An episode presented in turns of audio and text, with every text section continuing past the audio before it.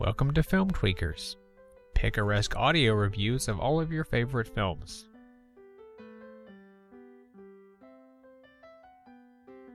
A film tweak is an extemporized commentary track that is intended to be synced with a Blu ray, DVD, video stream, cable TV, etc., to enhance your personal viewing experience.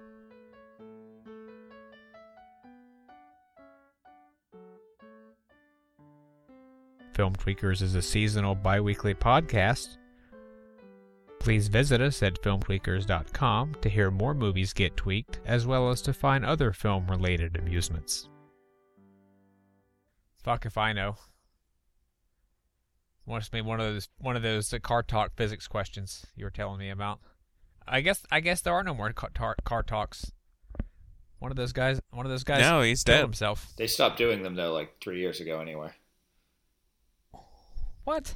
Yeah, It was on the radio like two weeks ago. they still play it. Yeah, I they mean, still play them.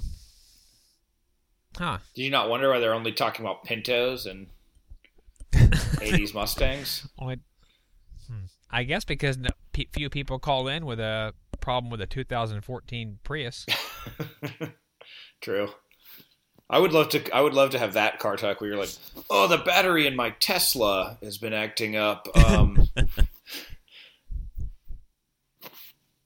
well, I guess it's not so bad that that guy died then. yeah, he had nothing to live for. That's why he died.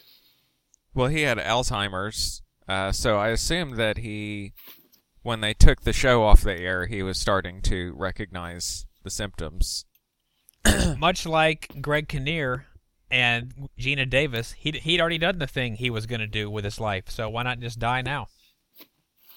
Yeah, but what if it was something that you're doing for like 30 years, and people want Yeah. want you to do it every week? Still, nobody wanted Geena Davis to make The Fly every week. Mm, that'd be kind of cool. Is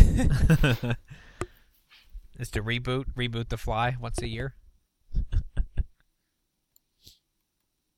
yeah, it was very unlikely he was going to have a second act. He was going to be like Kramer, just he did one thing and that was it. He just became a racist. Yeah, so might as well just die, and he did. Became. Yeah, Kramer wasn't racist on the show. No, Michael Richards was, I guess. I just read about that uh, again the other day because I've been rewatching some Seinfeld, and uh, my partner here has said how uncomfortable it makes her to watch him now, and how how much less funny his character is, which I would say anyway, just because he's so obnoxious. Uh, all I want to do is just see George, but reading about his apology on TV is really uncomfortable. Like hearing that Jerry Seinfeld was on the show with him and people were laughing at him when he was apologizing. and Jerry Seinfeld had to say, It's not funny. This is Yeah. serious. It just sounds so pathetic. I don't think he had like a canned response like some of the people do to a publicist. I think he tried to apologize himself off the cuff. and was like gonna was like gonna break down. I don't I mean I don't I don't know if it was sincere or not, but it didn't sound like he didn't care. I think he did care what he was doing, but like you're saying, it was just pathetic, and I think he was having emotional problems as he apologized. Um, I've seen Seinfeld many times since then, and not once have I confused the fictional character of Kramer no, with Michael Richards being a racist 30 years later, so it doesn't bother me at all. I Obviously, I'm not confused that it's him, but I just think the guy who's playing him is a twat. Yeah, maybe. he, he um he tried to do this thing, and unfortunately, Bernie Mac died before he did it. Where Bernie Mac was like, "Hey, I know how we're gonna get you back in the scene. I'm gonna do like get all the kings of comedy guys together, and we're gonna do like we're gonna roast you, where it's all famous black comedians roasting you, the racist, and like people will like you again because it'll show that like we're cool with it." Um, and then Bernie Mac died.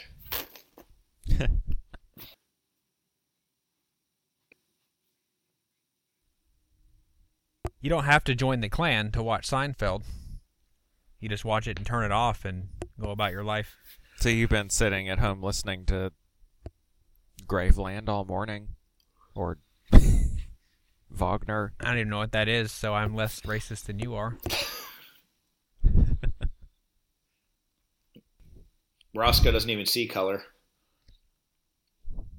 It's funny. I said that last night to somebody. Oh, I say it all the time. Yeah. Uh, I was I was referring to a Hulk. I was getting upset because there's a red Hulk and a green Hulk, and I didn't want to get an argument, so I just said I don't I don't see people in terms of color. I just see Hulks. I don't see red ones or green ones. She Hulks or he Hulks, and I won the argument. So, congratulations to me. Speaking of watching racist people try to not be racist on camera, uh, that movie Invincible with Mike with uh, Marky Mark was like a Disney film where he played a football player, uh, but he beat like Vietnamese guys to death, and I think he sexually assaulted some woman allegedly.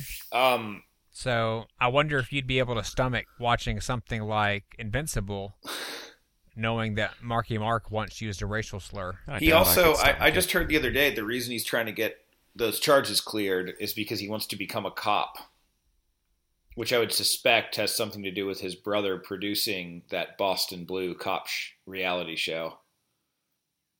Uh, I read something about a show he wanted to be on, but it needed to be like a deputy or something. Yeah. Uh, and also, I just heard, you know, he has like a chain of restaurants or some shit. Wahlburgers. Yeah.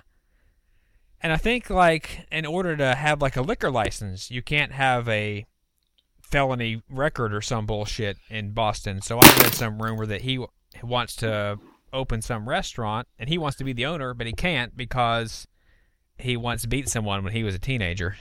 I don't imagine that. Uh, I don't think they sell liquor there. No, I don't know if it's the burger place. I mean, uh, a reg- another new or like a fancy restaurant. Who knows?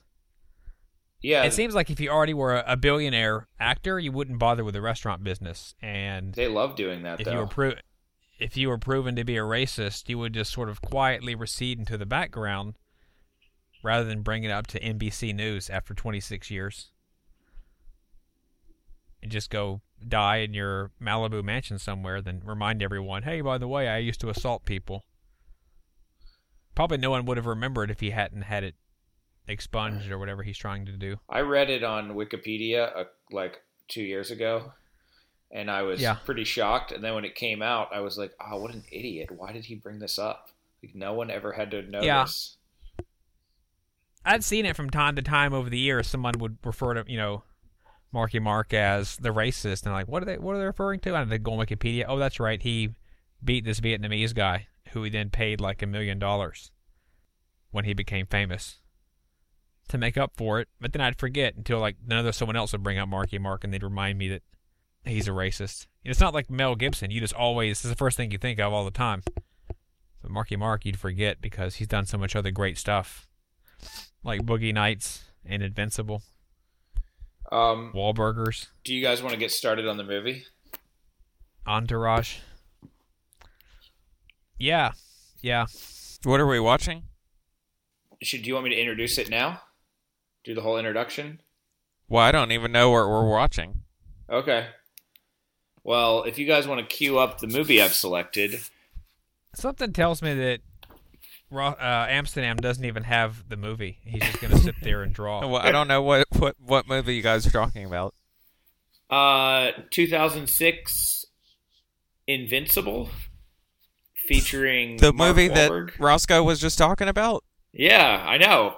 What a weird coincidence. What the fuck? And we just started talking about Mark Wahlberg somehow. It's been a while. Let me. s- I think I've got it on my shelf here. All right, I, I have it loaded up. I don't believe you. I have a uh, automatic uh, filing system. You just say the name of the movie and it pops up. It- Rotates well, I have to type it disc into. changer. I have to type it in my tablet, but then there's a little arm that reaches up. It's like Pee Wee's Big You should- Adventure, like his house. You should just do a voice command. Invincible. Where are y'all paused? Um, Amsterdam. How about you? Where are you paused?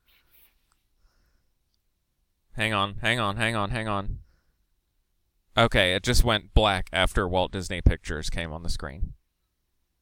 Just went black. Okay. okay, I'm looking at the castle right now. Yeah, this is taking forever. How long is this fucking intro? Yeah, it's a big one.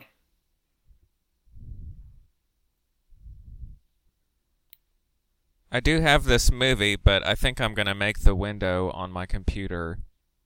I'm sorry, on my flat screen TV really small. Like- Say what? I'm going to make the window uh, that I'm watching this movie in like about the size of a playing card. See how Yeah. that affects my movie You watching really need to watch this in HD. You're really gonna have it in full HD. I actually have a projector out in my home theater screening area. Roscoe has a projector. Yeah, I've done that. I have one. Do you find that it enhances your viewing experience at all, or is it just annoying?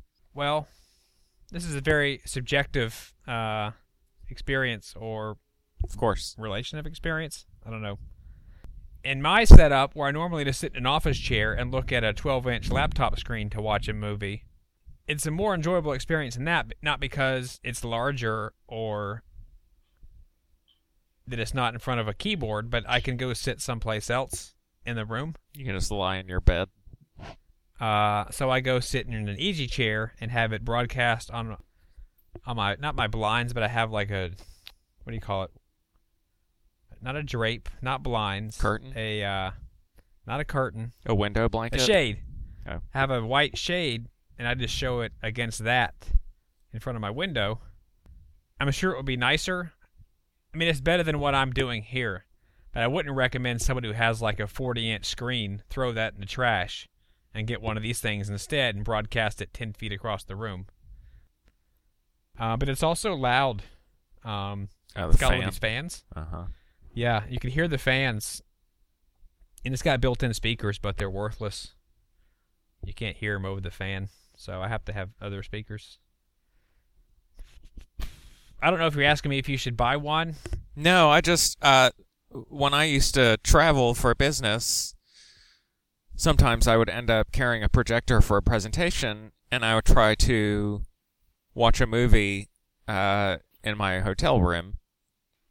I, I tried it once, and I was like, "This is a huge pain in the ass," and it's not. it doesn't Yeah. enhance my experience at all. It's just kind of awkward. Yeah, I think having a screen or something would be better, at least here, because my room isn't big enough for it to display anywhere that's bigger than like a TV would be anyway, Yeah. I guess.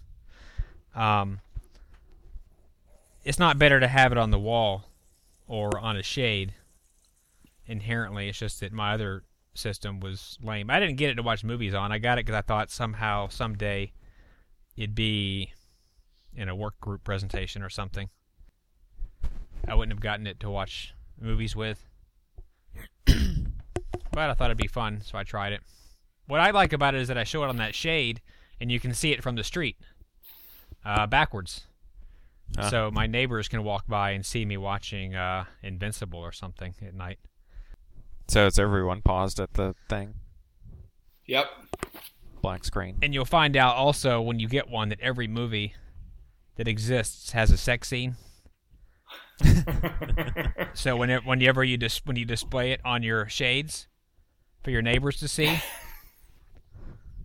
you'll be watching something like The Wrestler, and you figure, oh, there's nothing in here that no one's gonna not want to see, and then suddenly, uh, Gina, I'm sorry, uh, not Gina Gershon, Marisa Tomei. Marisa Tomei is on the screen stripping, and she's writhing around a pole naked, and you got to run across the room and stand in front of the projector so your neighbors don't see it. That's like the people in Atlanta who would drive around in their cars watching pornography on all of the monitors on the back of the seats. Uh, when I was in Home Park one time, we were driving down one of the side streets and passed someone's house, and I just happened to glance in, and he had like you know a 50 inch screen watching some hardcore porn right in front of the window. I was like, did you just see that? What I thought I saw? Maybe it was just a random scene of something else. So we drove around the block and went by again, and slowed down. Like I was just sitting there watching like Hot Cop or something, and the TV must have been like pressed against the window Um, because it was there for everyone to watch. I had a friend that used to work at a uh, school computer lab, and he was like, "Oh yeah, there's a lot of people just watching pornography in the open in the student computer lab with like other people right next to them." Yeah. Yeah. Um, I think everyone I know except me used to do that, but we would sit as far away from each other as possible at Georgia Tech. Um, Or you'd walk in, you'd walk into the lab, and a friend of yours who wasn't even a student there, who had your account number, you'd walk in there at one in the morning, you'd find your friend who was a Georgia State student, wasn't even supposed to be there, sitting in the far back corner of the student center computer lab. um, are you guys ready to get started? Would you like me to introduce the film? Good moderating. All right. Welcome, film tweakers. Today we'll be watching 2006's Invincible, starring Mark Wahlberg, Greg Kinnear, and Elizabeth Banks.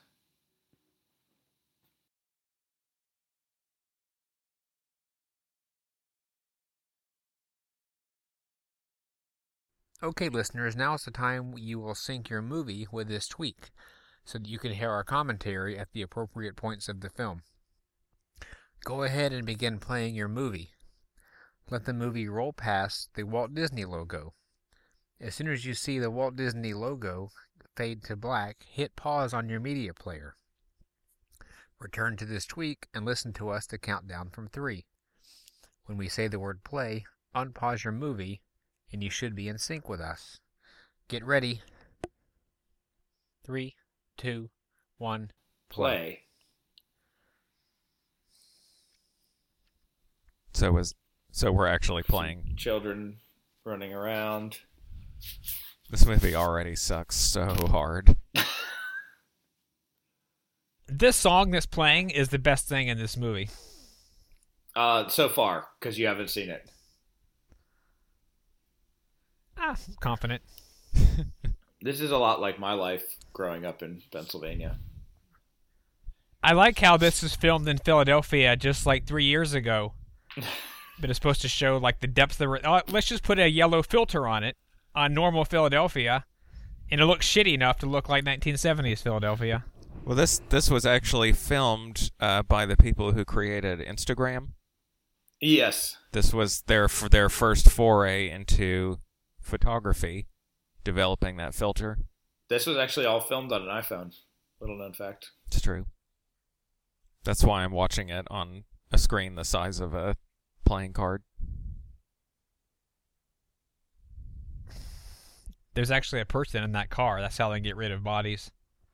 what is the other guy doing? He's welding his ship while the car is being crushed. Yeah, he's probably cutting the car apart so it's easier to smash different than the new car. This is definitely the 70s because it looks like there are people working like on jobs. There's a guy in a factory, You know, when I whatever that is. when I was uh I guess I was probably 18 or 19, I got a. my dad worked in a steel mill and at this point he was like kind of in charge of this mill. So he got me a summer job working there, Whoa. which was just fucking terrible.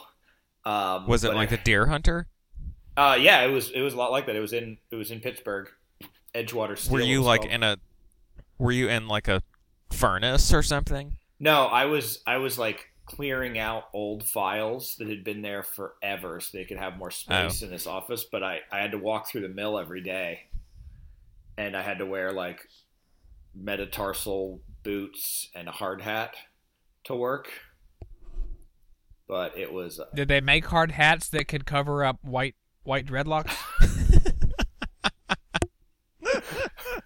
or is it like a long one of those cycling hats that goes down your back? uh, I had to uh, cut a hole out of the top, like Kid and Play. Ah. Bengals versus Eagles, December '75. I remember this game. Yeah, this was a good one. This guy, yeah, this is where uh, It was snowing. Aldous Huxley ran for 170 feet. Aldous Huxley. Why does this look so uh, fake? They look like models. Yeah, like couldn't you, yeah, they look like everything looks tiny, but they've done a tilt shift or something to make it look like a big set. I know for a fact that in Pitts, that in Philadelphia you could rent uh, Veterans Stadium for like five hundred bucks to film a movie, right? I've never heard of Veteran Stadium, but I think this is the stadium that the college kids play at. That's Penn Stadium.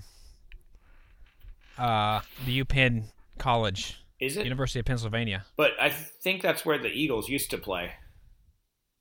I recognize it because it's the same stadium from Invincible. I mean, from uh, Unbreakable.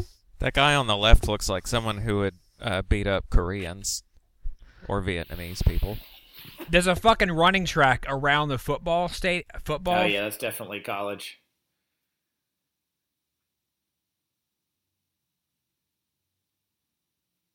So, if I could talk about games for a moment, if that's not going to break. Talk about what? Uh, games, football games. okay.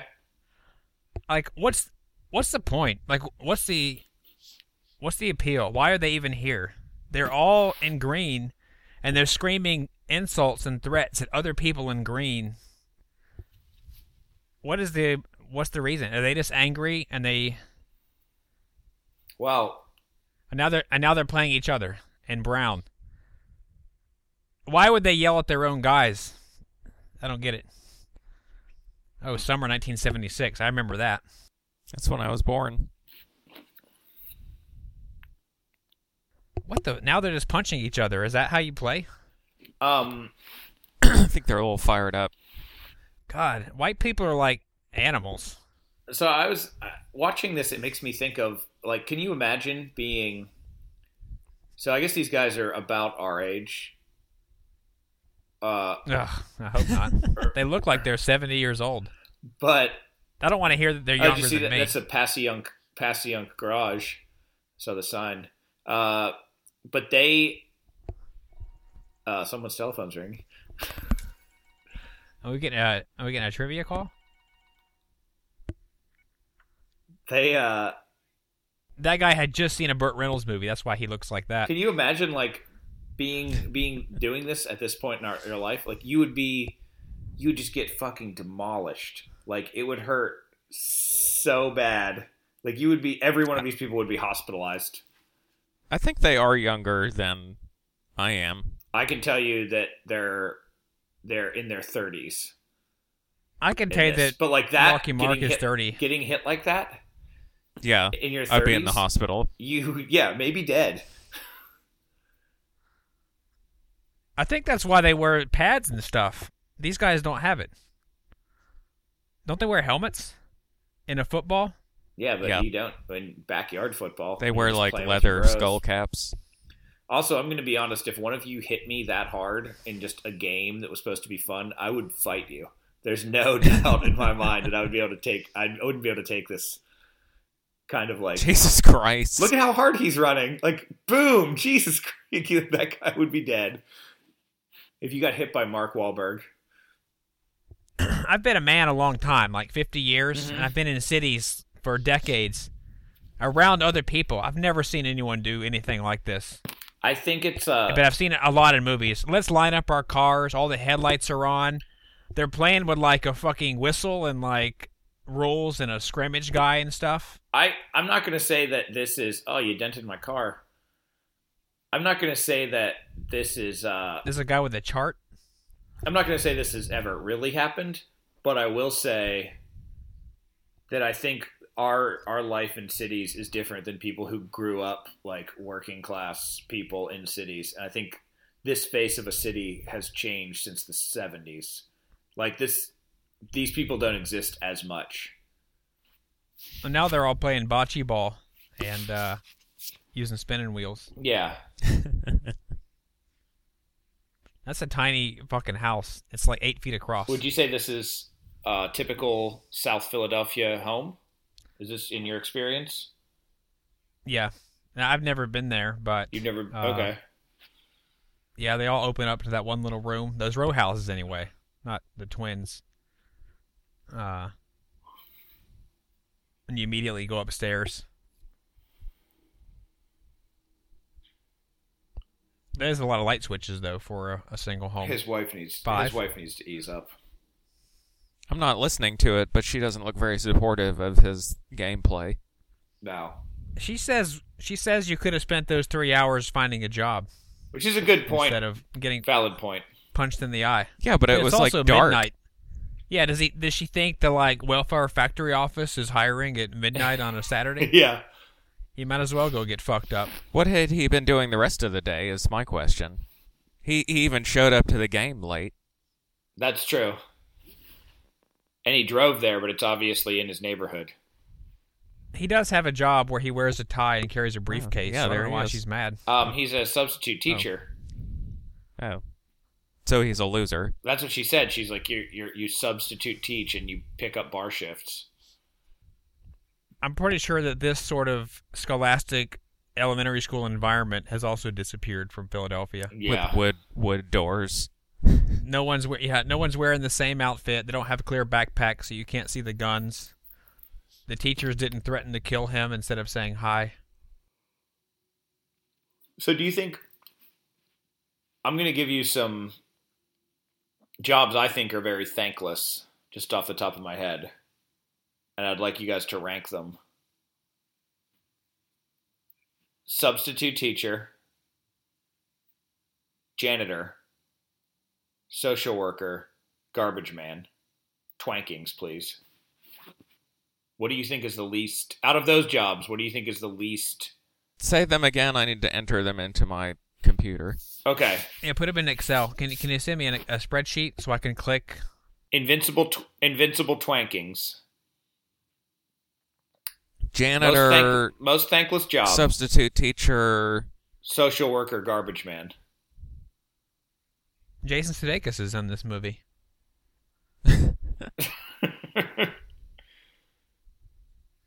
Uh, I'll, I'll go first. yeah. What do you think? Uh, starting from most thanked, uh, I would say Garbage Man is probably the most thanked of those four, the most appreciated.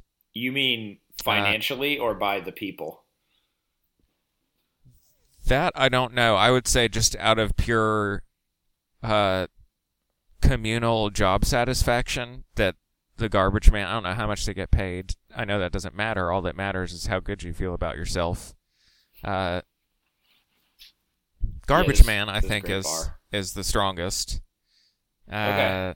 My my mother used to bake cranberry bread for the garbage man at Christmas time Oh, that's nice. when I was growing up. So, of course, I don't do that now. Well, what do you think is the least Then I would thanked? then The least thanked. Oh, I don't get to do all four. you can do all I'm four. getting. I'm. I'm getting the hook. Uh, I would say that the least thanked would be substitute teacher. Yeah. Well, mi- might as well do them all. Then. I think there are probably people who really like social workers, and then there are people who pro- I don't even know what a social worker is. I assume it's someone who helps children when they're in trouble. That there are people who also hate them, like the Uh, children's parents. Well, I yeah, I was children's thinking, parents are enraged, and then the people like me who think that those children should get helped appreciate them. Right. Yeah. I think from the outside we appreciate them. The people that use social workers, I don't think appreciate them at all and feel like sort of entitled to them. I see. What do you think? But the Roscoe? substitute teacher would be substitute teacher would be the least thing. That's number one. Okay. Yeah. I think I would have to agree with you. Roscoe's manning the piss jar. Sorry, my uh my thoughts began to wander like ten minutes ago into that. All right, I'm. You don't have to worry. I'm not going to say anything for the rest of the tweak. Um, what was the question?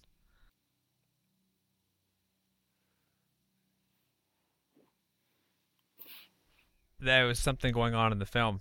I was trying to follow, but I lost it. His wife left him.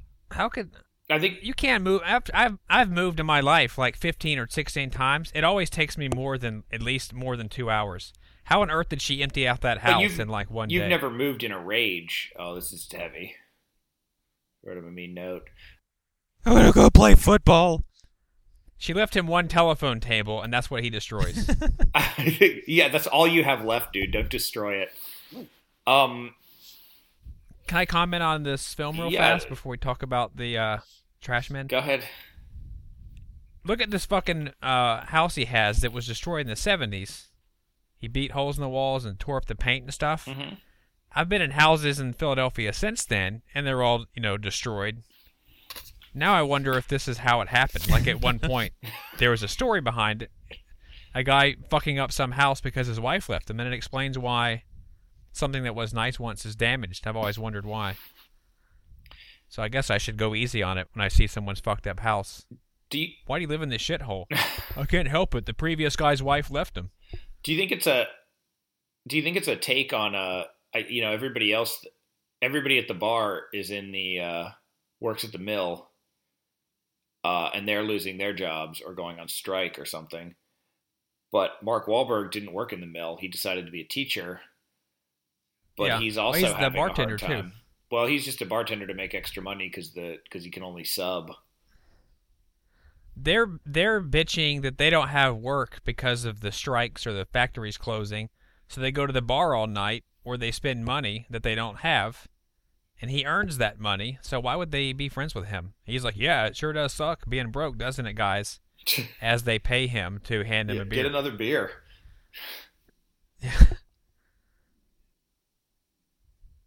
It seems like uh, isn't beer like the most expensive thing you could be drinking whenever you're broke? No. Why aren't they just drinking tap water? Oh. That would be cheaper. well that guy's drinking brandy There are more expensive things to drink than beer, Absinthe, I guess. but it's guess. definitely more expensive more expensive than water. yeah why aren't they at an absinthe bar I wanted to count the tropes in this movie. I think I've already missed some, but this is definitely one here. Count the what? He gets left by his wife, and he immediately meets a beautiful young girl, yeah uh, Chekhov's Chekhov's female bartender. Chekhov's cousin. Did you notice that? That's the thing. Max, the bartender, was like, "Yeah, man, you can pick up extra shifts. My cousin's gonna work here. Uh, my cousin needs a few shifts, but other than that, doesn't mention my cousin is a beautiful woman." Also, if he has And extra shifts fan. and he's giving them to her, you can have the other ones. That doesn't make sense mathematically. Well, yeah. So, I don't know much about Elizabeth Banks either. I'm not going to look up her CV. uh huh. This doesn't this doesn't seem like the kind of movie she would be in. I don't think she's established herself yet as the kind of movie she would be in. I think she just got lumped into that Judd Apatow crowd, Huh. and It is a Disney movie. yeah, Maybe that's why she's in it. Do you think more of her that she she's slumming it in this or what? I thought she was more like an indie indie actress, a comedy indie actress. I guess I don't know much about her. I know that she's in this. this guy's a dick. His friend's a dick. I know she's in Pitch Perfect because I think she's the the, direct, the director. That's a great movie.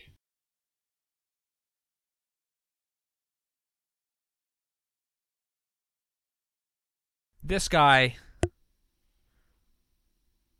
he's like in their friends, but he's also not their friend. Well, he's just Is he just their their problem friend? he's just upset because, as the bartender Max just said, he's he's out of work, so he's like taking it out on Wahlberg, even though They're always together in the football, but he's on the opposite side of the bar.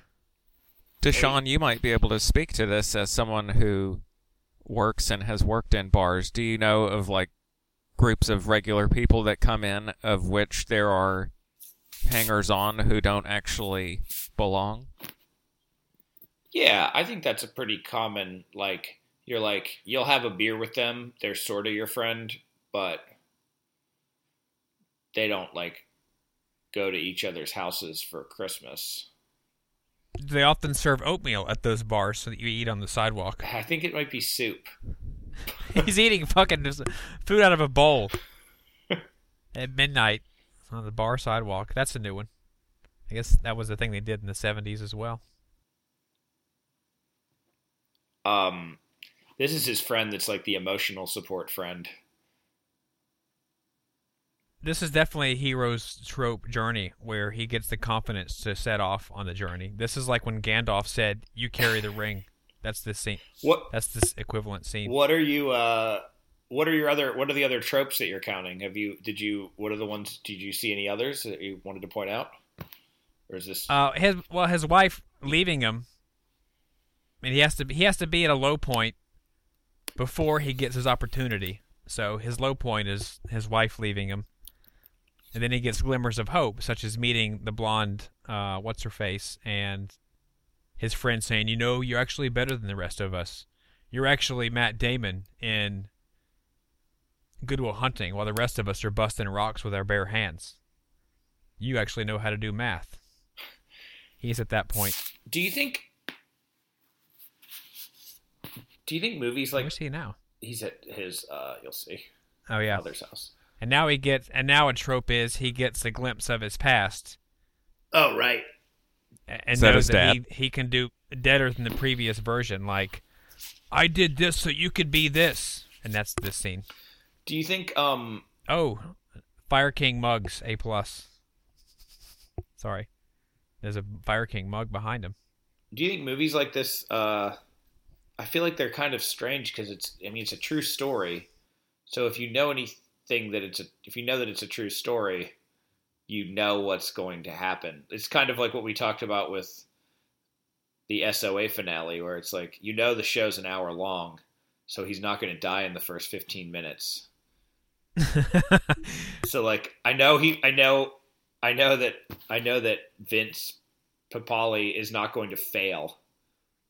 I know he's not just going to. I've seen the I've seen the poster. He's wearing he's wearing an Eagles out, outfit on the poster, Right. so I know that he must go to the tryout. So it's hard to watch this part. I guess is Marky Mark just going to say no? I'm not going to do it, and he gets a job at the factory. Is that how you felt about Zero Dark Thirty yes.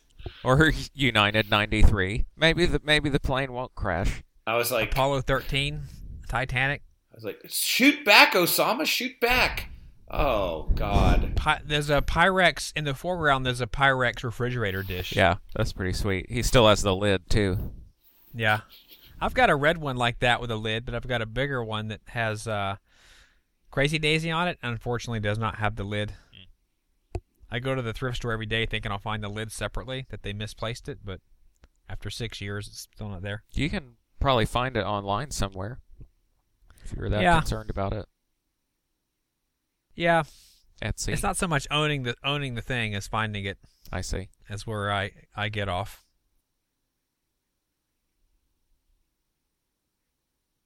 Amsterdam, you mentioned something interesting earlier, which was some kind of ranking I of doubt things. that. Is that Jason Schwartzman? Uh, the only, I think no no one cares about any of those people, but I think the question would be who appreciates them. Like society might say a substitute teacher, but kids don't give a shit about substitute teachers. Exactly. They don't appreciate them. Uh, and trash man is like, in the abstract sense, you do because who else is going to do it, and you're not going to do it. But then you see them angrily throw your trash cans into the middle of the street for no reason, and you think, why are these guys such pricks? You don't appreciate them. Hmm. But on the other hand, like if you picked up trash all day, you would want you would be angry. So I don't think anyone appreciates any of those people. I'd I'd rank them all at zero. but conceptually, maybe social worker would be point one. But the people who use them, I think the social workers appreciate. I don't think they take them for granted. I disagree with uh Deshaun on that one. Um, I have to say this this part of the movie is actually pretty funny. I think this is this is uh I mean the guys in line were all fat guys. These guys are like some of them are pretty ripped. Some of them look like they're like that guy looks like he was 100 years old. but But they're slow. but do you think do you think the casting to be like we need a bunch of fat guys that look like they would be into football in the 70s brings out a interesting crew? And I bet that was actually the line, the line for casting they showed. yeah, right. They, I they just want didn't to be in a waste any time trying to yeah, trying to pick people to be in it. They just said, "We're having a casting call for this body type. Show up in your sweatiest clothes." And then they just filmed that line and said, "Sorry, we don't need any of you." So they didn't have to pay him.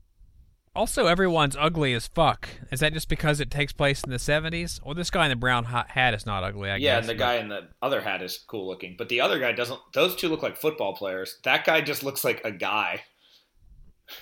The football players wear plaid shirts like that? I, I guess. With a I guess beard? they're A supposed to be western like, shirt. look, black guys look cool, and the white guy's a hick. That's why he's wearing the western shirt. Can I ask you a question about sports since you know about football? Yeah. Like, all these guys doing the tryouts are getting their asses kicked by this guy. He just threw them down. Yeah, So why not just why not just hire that guy? that guy's the They- that guy's the coach. he's part of the coaching. Staff. The staff. guy holding the pad. Yeah, he's part of the coaching staff. I'd say just hire them to play. They're better than the tryout guys. Guy's hair is incredible. Um, it held him back though. It made him run such a slow forty. Um, Do you think that's like a cape a cape motif they're playing with? That other guy had the cape on his back. That guy's got Oh. a cape on his scalp. Interesting. Yeah, That guy had a like they're invincible. that guy had no shoulders. Yeah, there's like a, a Oh, superhero undercurrent, and then Marky Wahlberg shows up, and he's actually the superhero. Um, Slow motion. but he just looks like a guy from Boogie Nights. Slow motion. So It shows you it's important. I was going to ask you also. Do you think? I mean, do you think that men, that there might be people who are watching this slow mo over and over and being like sexually aroused by Wahlberg? no. No. Because I was. He's he's pretty ripped. That's impressive, I guess. If you go back to your our Fight Club conversation, I guess he had nothing better to do Right. than just eat whey powder and do push-ups for six months. and deal with all of his kids and be a racist. Yeah. He's hot by his today's standards, but if a guy like him was walking around this in the 70s looking like that, people would think he was a freak. Yeah. Like why isn't he all hairy and doughy? Why why is he all like have all these bumps and muscles on this fucking smooth taut body? I don't know if That's weird. I don't know if you guys would uh, agree with me, but I think this would be really fun. It would be like field day in middle school, where you're just out there like running these little drills. Not the parts where you get hurt. fun. That doesn't seem fun.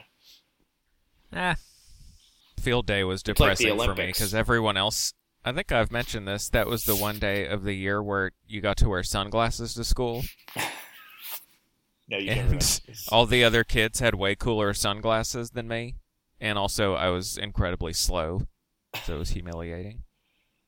Um, couldn't you just do the broad jump? I couldn't do anything.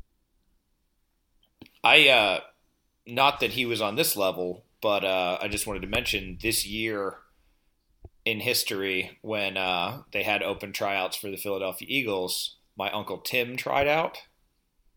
Here's a trope. Oh yeah, here you go. Oh hey. two two guys Seren- on a journey seren- bonding bonding for the first time. Because uh, Jason Sudeikis there has his own journey. He's like the new coach and has to prove himself. So he's on a mini hero's journey, but he's bonding with uh, Mark Wahlberg on his. Um. So two bros are in, are in it together. That's a trope. So when you say J- trope number nine. when you say Jason Sudeikis, you know that's not Jason Sudeikis. You're just calling him the typical Jason Sudeikis role. Is that is that what you're saying? Like the regular white guy or the Jason Sudeikis of the movie? yes, Okay. yeah, that's that's my Sudeikis theorem. Second fiddle white guy. when they need a white guy to play off of the of the of the actor, they call Jason Sudeikis. Right. Well, Desha- Deshaun, which one of which one of those guys at the tryout was your uncle? Was it this guy with the cape? Well, I don't think it was the guy with the cape, but that's what I always think of. But he, my uncle did make it like one round. Was it Like the he didn't get. hot black guy with a hat? Yeah, that's my that's my uncle. That guy was actually part a real player, I believe. He's already on the team. But my uncle made it Ah. one day. Like they, they didn't give they didn't tell him to not come back. He came back the next day, Whoa. and they were like, "Oh, He made it. Look at that. Wait, did they just announce that he got the job? They they announced that he made it to training camp, Oh. oh. and all of his he didn't tell his friends because he's a sly guy. That guy had just seen Smokey and the Bandit. That's why he's got that mustache and sideburns. You don't think it was White Lightning? Or Hooker. Gator. Hooker? Is that the show with uh, Who? Sorry, William Shatner? Hooper. Hooper is what I meant. Hooker is something else. That's when uh, dead prostitutes in the trunk of a car. Do do you guys? It doesn't seem like the call, kind of call girl. doesn't seem like the kind of person you guys hang around. Here's a trope. But I'm kind of impressed with people that can list sports statistics like this for a moment, and then I'm kind of like, then at the same time, I think they're a loser for remembering all this stupid They're stuff. like autistic. They Yeah. are losers. It's fun to say how lame and pathetic they are for knowing this stuff, but then you might have a scene where a guy's spouting off a bunch of comic book trivia or about how some comic character doesn't fit some movie scene, uh, or someone who knows all about indie rock. like Everyone has stupid, stupid shit they file away in their head. It's just that these drunks decided it would be football I don't have anything. instead of instead of uh, being film tweakers or comic fans. Have you seen the Patton Oswalt uh, out, outtake from uh, Parks and Rec, where he makes up like an alternate version of Star Wars that incorporates DC Comics? I know what you're referring to, Yeah. but I'm not gonna enjoy talking about it because I can't stand that guy. Oh, okay. Because he's, he's he, he seems like a fraud to me. a fraud. Like he, I'll be the nerd comic. He's like the nerd version of K- Larry the Cable Guy. I mean, Larry the Cable Guy is like an articulate millionaire. He just pretends to be a dumbass so he can become a millionaire. I think that's what Patton Oswalt is for like nerd stuff. Um, I think every comedian is that. I don't think that's. I think that's pretty common. I, I think that's a true a, a true self thing more than it is like. I mean, I mean, I get what you're saying. Maybe he plays it up because he knows that's the audience. Yeah. I don't think he really cares about any of the stuff he was pretending like. Wouldn't it be funny if I was like obsessed with these things? He just looked it up on Wikipedia earlier that day. How far are we into this movie? Like, We're uh, 10 tropes in. The latest trope was him bonding with uh, Elizabeth Banks. She proved herself by knowing trivia. it just seems like a movie that got going really quickly. Like we have moved, so much has already happened in this guy's life, and we've already moved into the. There's not been much setup. We're just like, all right, Yeah, but almost on the team. alternately, nothing has happened yet. Right. Has he expressed emotion at all except for throwing the phone against the wall? I mean, he hasn't even like grinned over the fact that he got to play on the field. Yeah, that's true. even he'd even catch a football. You think like, hey, I caught a football. That was fun. Even then, he was like grimacing. Yeah. "No, fuck my life. And then he scores a touchdown. Fuck it. Yeah, it's false. Has there, has there been? Can you guys name a movie that's not that's like a regular movie, like not not a horror movie or anything, or even a horror movie that doesn't have a love story? Everything has to like. The love story is not what this movie's about, but there's definitely an underlying love story. 2001. I think love is what motivates him in the end. I'm calling it right oh, now. Oh, okay, interesting. God, even the television guy is fucking hideous. He's like a troll. Maybe that's what they do. What a terrible time to be alive. Maybe that's what they do to make Wahlberg seem handsome, because he's kind of a regular looking guy. He's just buff. Yeah. Oh, he's not. He's not even regular. Well, regular people are ugly, so you're right. But he's on very unattractive. He looks like a pig. he's like Butterface. He's a male Butterface. But I think everybody desires him because he's Marky Mark. I heard, But even in Boogie Nights, if he his head was yeah, disgusting, but his abs were great. I I really I decided I liked Elizabeth Banks because I heard an interview with her where she was talking about how she I guess she's been with her husband forever, like maybe never dated anyone else.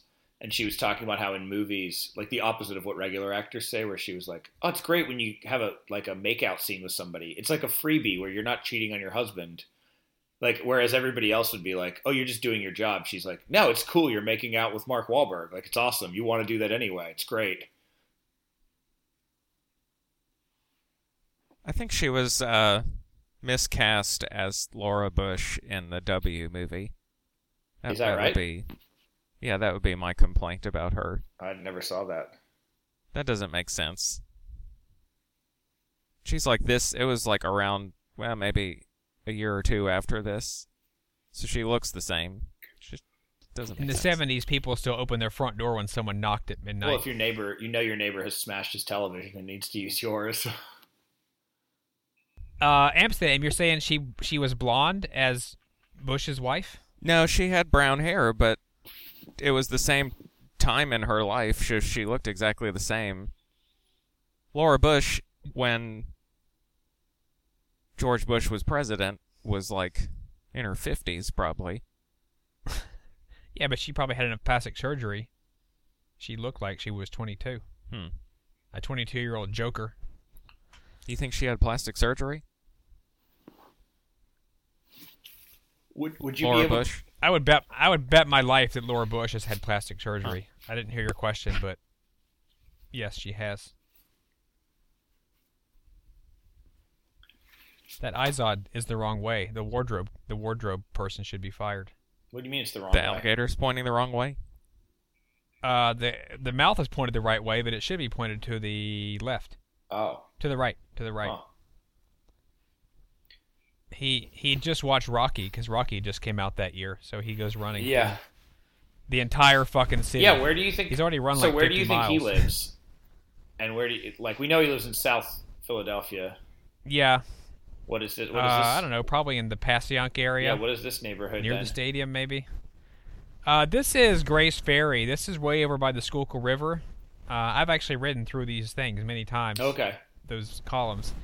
I don't want to sound like a close-minded ra- uh, racist, but this guy would not be living in that neighborhood today. Oh yeah. The demographics have changed since uh, he beat the hell out of that wall. He might be here, but he probably would not be living where those that bridge is today. The demographics have changed there since the 70s, and he probably would hate everyone who lived there, just based on what he looks like and who his friends are. And that he's a racist who beat up a Vietnamese guy. Yeah, he would not. He would not hang out there. Now he's running in the fucking navy yard, Yeah. which I don't even think you're allowed. you're allowed to go to. Uh, what's that? That looks like North Philadelphia, where the trains are above ground. He's run like 70 miles. That's for sure. well, it's also nighttime, Well, he so he's been running for 12 hours. he went home and he decided he hadn't run enough, so he went back out. There's a sign, Tasculum. That is back to his house. oh, you saw a street yeah. sign? Tasculum? Is that the name of a street? God, Tasculum? what what a fucked up street. In those days, if you wanted to meet someone, you didn't just text them constantly. You had to go sit on their fucking steps and just wait That would and hope that they came home. that would be day. called stalking today. Hey, what are you doing here? Oh, I want to talk to you, so I just stood in front of your door all night. That guy's forearms are bigger than my thighs. Uh, Marky Mark's not this guy. But I think he's he's shorter than I am. He looks pretty short in comparison. I was counting the bricks on the wall. It looks like he's five foot two. Oh, that guy's sitting. That's why there's so few bricks to his head. How tall is a brick, Roscoe? uh, three bricks is eight inches. Nice. I always try to compare people to like where the doorknob is. It's always frightening to notice that Danny DeVito is barely higher Huh. than the doorknob. I always put the doorknob compared to where people are. Oh wow! I guess where you're a glass half empty. Stand there guy. so I can put the I can put the doorknob someplace. See, I feel like this part is like this is when he should be really excited because he's coming to training camp and he's like looking around like, yo, this is where they get dressed. Like this is where everybody. This goes. is the part of the hero's journey where you're out of your element. out of your element, but also like He realizes now he's a, in a wider world. you also get to it's like seeing how sausage is made, as people always say. He's just like seeing like the dirty side of the the, the sport he loves so much.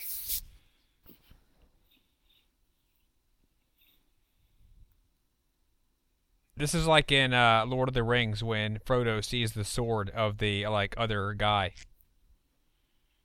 from the past in the shrine. Right. And screams out, No gods, no masters. He realizes that like the heroes that he's looked up to, he's now expected to do the same.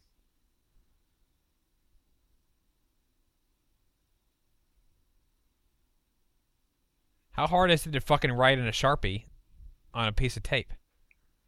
Well, How long would that take him? you you don't get it you don't you're not qualified you're qualified for a much better job if you can read than like cleaning jock straps. So Looks like a pretty shitty thing to change clothes in. I thought that football players were like millionaires. Yeah, I'm surprised they're It looks like a fucking. It looks like a prison cell. A prison cell. Well, this is training camp. This isn't like the pros yet. This is like the guys that are have to try out this year. Even so, don't you think in the 70s, like a team that was probably this shitty, people, I bet the regular guys on the team were probably making like 50 grand or something. Not not true. In the 70s, they No. made hardly any money. There's like stories of Terry Bradshaw. Oh, so even less than 50 grand. 50 grand was like what the good guys were making. Like So like the the shitty person on a team now still probably makes six figures. now they do, but back then it's before like all the licensing in the NFL started, like all the like and and endorsement deals and all that. So like a guy, I, I there's there's a book about the '70s football, and they say like Terry Bradshaw was played for the Steelers. They won like they were they won all these championships back then, and he had to be a used car salesman in the off season because he didn't make enough money to like pay his bills. Yeah, but he was also spending tons of money on hookers and coke. Uh, I'm sorry, cocaine. You know, traveling to Las Vegas and stuff. If he just had a regular life like the rest of us and kept his cool, he could just have one job. I doubt he got his his Super Bowl check and put it in a savings account. He probably bought like a Ferrari and paid off someone whenever they had to have an abortion. So of course he had to get a second job. Is it? Did they say that in the book? All of that. That's word The, and the word. unauthorized, the unauthorized Ter- Terry Bradshaw. I, Biography. I hope they show that fat white coach again. I had something to say about him. I, I guess I can say it now. His outfit uh, was such that I could, without any kind of using my imagination, see exactly what he would look like naked. That white coach's shirt and the black shorts. I guess if he had on white shorts, if he had on these football pants. You guys don't know who I'm talking about. I don't know what you're talking about. There was the the fat white guy walking next to Jason Sudeikis when they were coming down the stairs. He had on like this paper thin, tissue thin white tennis shirt and some black coach's shorts that were hiked up under his belly, under his panis. that guy, he's not white. no, he's I'll, black guy. I'll point him out if they show him again. He that that guy there, shit. There's guys everywhere. That guy's in red. Uh, um, I actually I guess also in the 70s there wasn't they didn't have they hadn't invented technology yet. So I guess that what are they going to use? All they need is clothes and like a room. yeah I shouldn't expected I shouldn't expect them to be like breathing chambers and yeah uh, computer labs and and stuff. tweet station. This is back when people just did stuff with their hands. Um, I actually used to. I went a few times to Steelers training camp in the preseason camp uh, Hi, he caught the ball. Because it happened by my parents' house, and it obviously wasn't in the '70s, but it is a much more pro operation than this. This looks like high school. That old man has made you look bad. This is where, if it wasn't a Disney film, I think there would have been a cuss word right there. that wasn't much of a that wasn't a very sick burn. Yeah. But if you're Walt Disney, you would have clapped in the theater. You think Walt Disney would have allowed all this facial hair in a movie? If he was still alive, he's probably rolling over in his grave. Um, I don't want to sound like a dick, like someone who judges people based on their physical appearance. Okay. Nor do I claim to know a lot about sports. But Marky Mark looks pretty small to be a football player. Yeah. Look at him. He looks like a child. No offense, Mark Wahlberg. But the other guys are fucking huge. Was the real guy tiny or something like Rudy or Frodo? Uh, I don't think so. It's just I mean, he's jacked or whatever, but he's like yeah, he's like three feet tall. four foot four foot nine. It's He's like uh that guy from Cheers on steroids. it's really sad to watch like this kind of kind of bullying where you're like, oh man, football players are basically bred for this in high school where they're dicks, and they continue to be dicks. The pro level, Yeah, I wonder Uh, if they if really you- are. pro level assholes. If you Google how tall is Mark Wahlberg, it comes up on the top of Google as though it's like a fact that you should know. Like, how far is the Earth from the sun would pop up in a box at the top of it. It's uh, it gives you that for how tall Mark Wahlberg is. What does it say? Like when you type Elizabeth Banks, the first result is Elizabeth Banks' feet. I'll let you guys keep hypothesizing. I do know how tall he is now, though. Oh, look at that! I'd say That's he's a sick five bird. four. Uh, why are they all so angry at him? Aren't they in the same team? They're all wearing green. Because they worked for it. Why aren't they friends? Huh. Okay. I mean, how hard is it to play football?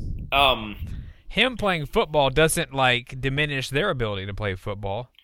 but they don't feel like he earned it. So it's like he won the lottery. They that. worked really hard. So ooh. So What are they? What is he? That's the naked guy walking right there. that guy. His crotch is And she- coming right into the screen. Yep. so What's that thing she's standing next to? They both got one. Huh. It's like a sticker is that sticker a? box. Why does her cell phone have a cord on it? Is she wearing handcuffs? Wait, his does too. That must be like a charging station. If like they would they would playing Candy Crush all day and their phones are dying.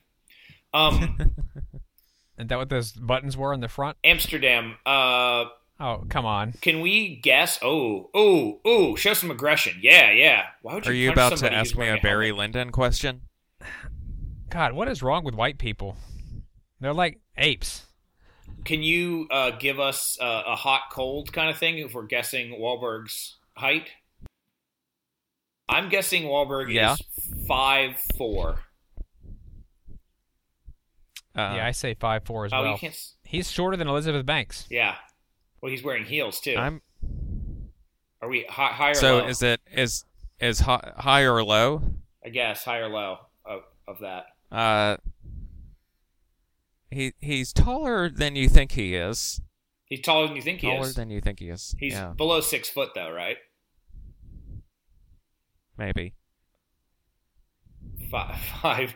I'm Ten. gonna I'm gonna inter- I'm gonna interrupt while y'all talk about this forever, but I hate to sound corny, but that looks like it'd be fun. Oh yeah, that makes you think I'd never seen that being before. friends with your neighbors could be fun. fun. Close the block party kind of thing. Yeah. I guess it's We fair- have those here in uh, Emporia. We have the uh, the yearly Old West Emporia block party. Um, they have block parties here now. I've seen them, but I think they're stupid. For some reason, it doesn't look stupid in the movie. I think it's the sense of nostalgia that this one brings back. Maybe it's the uh, Instagram filter you're using, blowing. but they have them here now, and I ride by them or walk through them. Uh, one time I rode my bike through their police tape they had set up and ripped it down.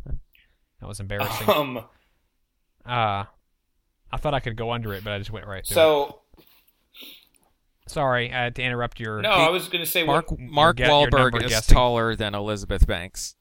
Okay, Is she wearing an, she's wearing braces. She's got on braces. Do you like think? skinhead braces. Yeah. Do you think? Can you guys name another city that's a better backdrop for an uplifting sports movie? I think Philadelphia might be it. Yes. What do you think? What's the better one? Cleveland. Cleveland. Cleveland.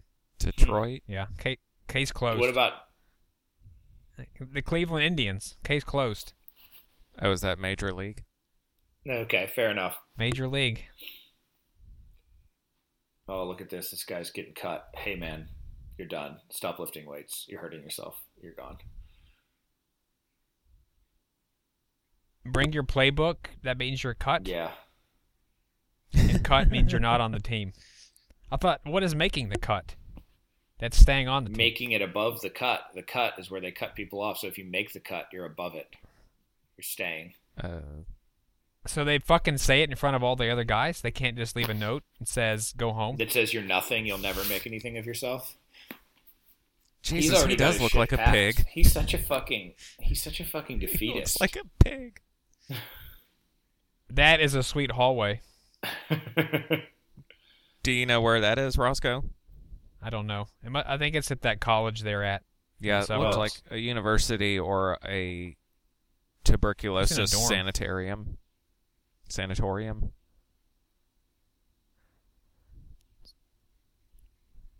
So another question was a uh, hero's journey adventure movie that doesn't have a love story. Mhm. I answered it already. Nobody cared.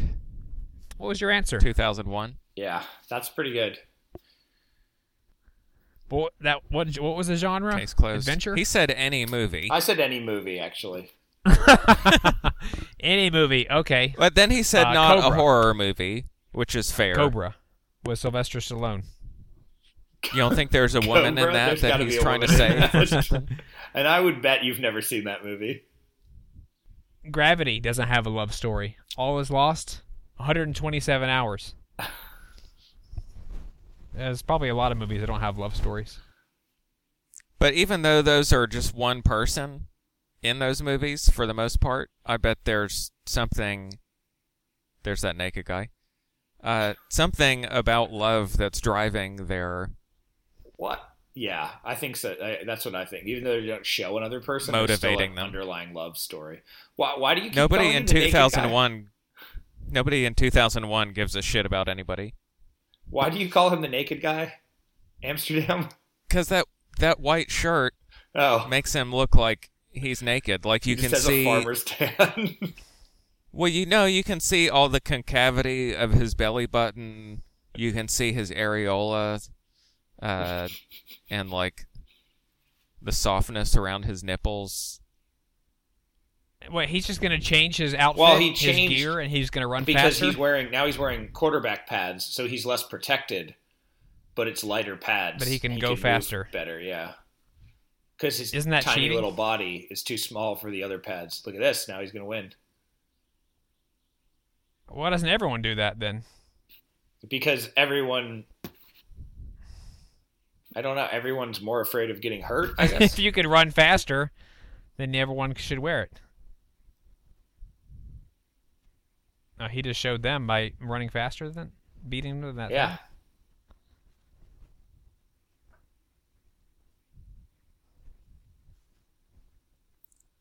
This is so uninteresting. Oh, Did he just break his that neck? looks like oh, that looks like he broke his leg and his neck, maybe. But I wish this was a Clint Eastwood movie because his version, he would have that would have been the twist. Maybe Clint Eastwood and Mark And Wahlberg the- should team up because they both hate Asian people. What? Is that what Grand Fiero was about? Like, did he actually believe that?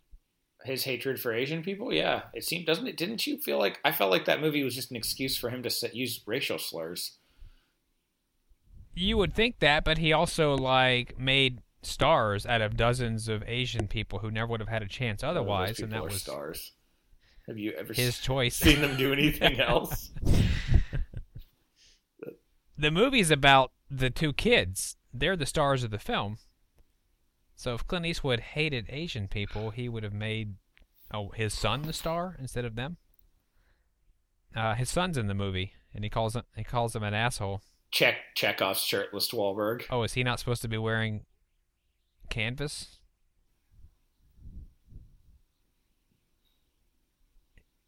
Is that against the rules to wear that shit? Do you feel like the coach stared at him shirtless for a little bit too long?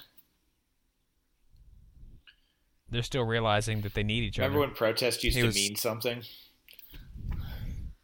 Remember when the cops wouldn't just shoot you for walking down the sidewalk with the sign? Uh, they're white though, weren't they?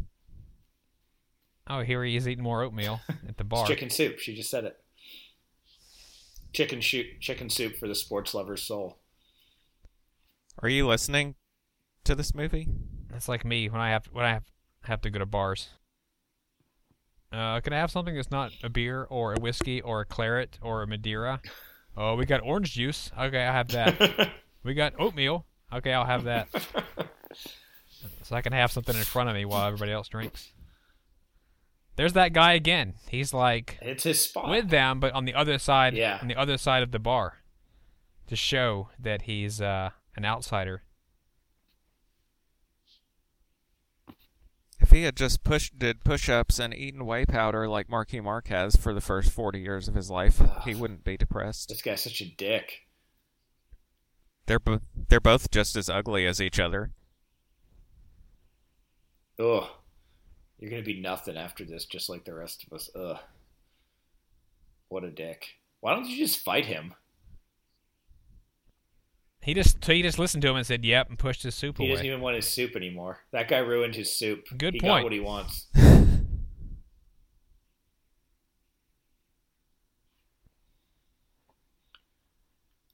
that note. This is the worst song of the movie so far.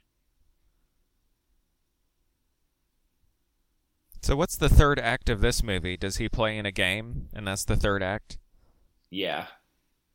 Oh, that sorry. actually seems like kind of a uh, a winning get proposition as a screenwriter. Everyone's going to be on board for that. he gets a cheesesteak as the third act. Oh, it is. Um, Roscoe, do you think this is? light. Oh, he's recognized. Do you think this is? Uh, is this Geno's or Pat's cheesesteak shop?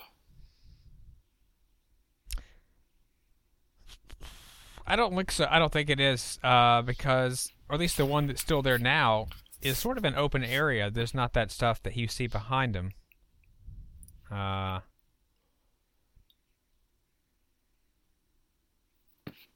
A lot of people wearing yellow back there.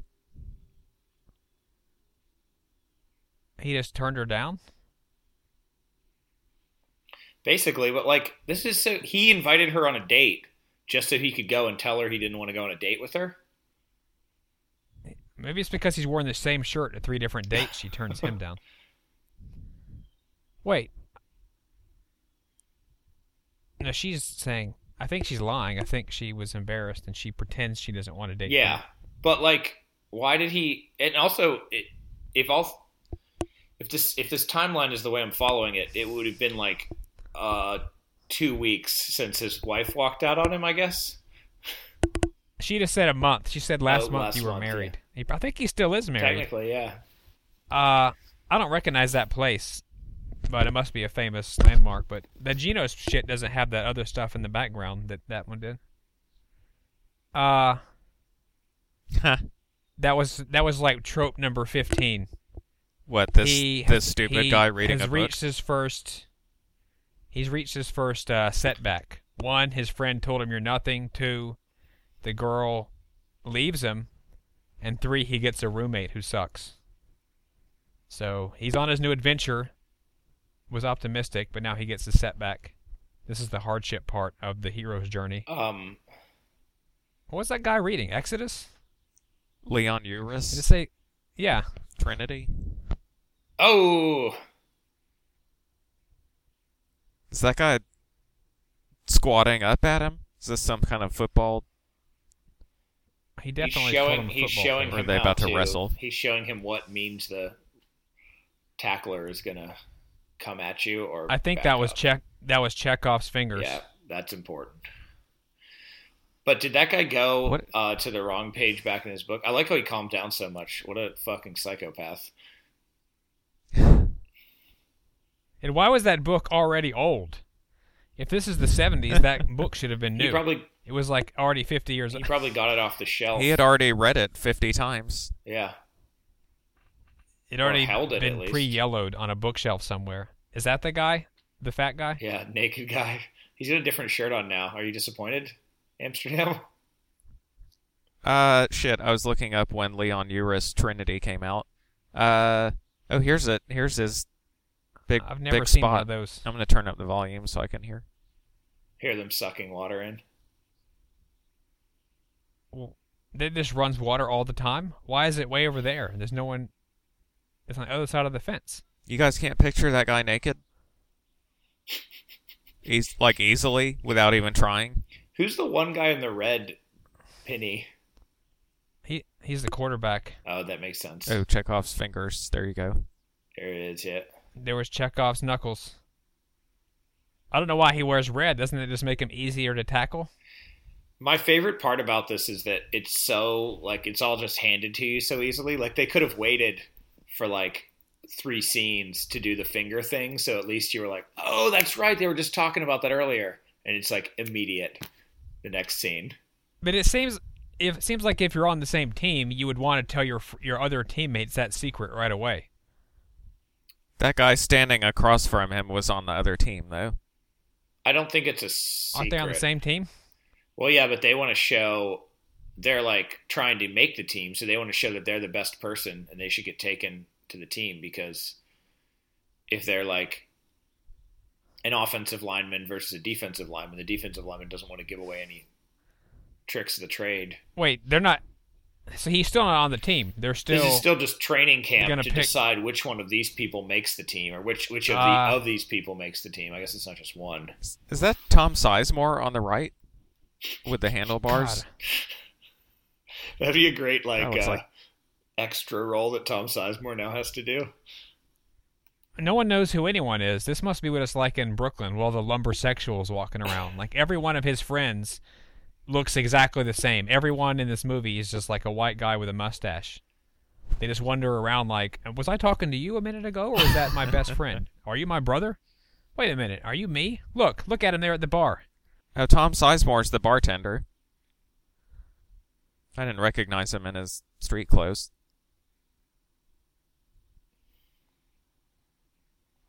What's this guy's damage? That guy looks like a a male actor sucks. from a '70s Dario Argento movie in those jeans. He looks like an actor who's never going to be above the logo of the movie poster. Huh. Oh, here's. Oh, by the way, I have a neighbor. Oh, and by the way, Elizabeth Banks is in this movie. She has a nice place. Yeah. She's got a lot of vintage stuff in there. That's cool. Vintage, like 70s, retro modern. Wait, did he make the team? Or are they taking them all on They're- a bus to a pre- ditch somewhere this so they can shoot them? this is preseason. They're playing preseason games. Uh, Jason Sudeikis is left-handed.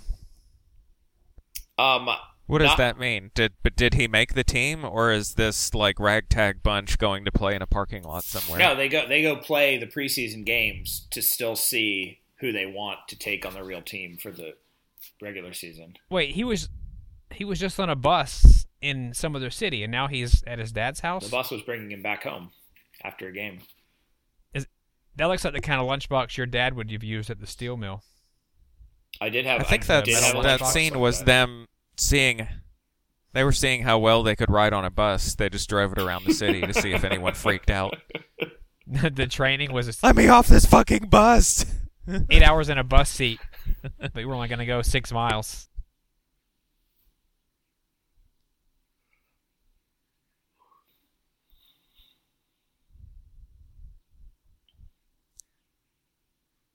touching father son moment now. Seems like a yeah, trope, another trope. He's had his moment of darkness. Now he has to be reassured. Do you Soon think he's going to kiss Elizabeth Banks. I know you're talking about these tropes and mechanisms and stuff, but do you think that this might actually be like built on a skeleton of a classic tale? I wanted to ask in the beginning, what's more stupid, watching football or football movies? Because it's they're both for idiots. But uh, what's the difference between this and just like a story about a guy who has to slay a dragon? I mean, this is just a any sports movie. It's just a hero's journey. Well, Yeah, you you mentioned that. What I'm How is this more stupid than a guy has to kill a dragon or like Beowulf has to slay the monster? That's the same fucking story we're watching here, but they made it about a football player.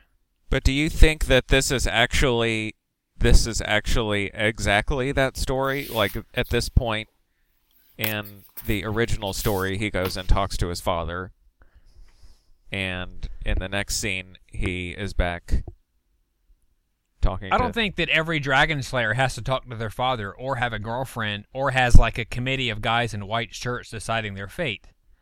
But there probably are the same uh, checkpoints where there's like, you're a loser, you're given some optimism and a task.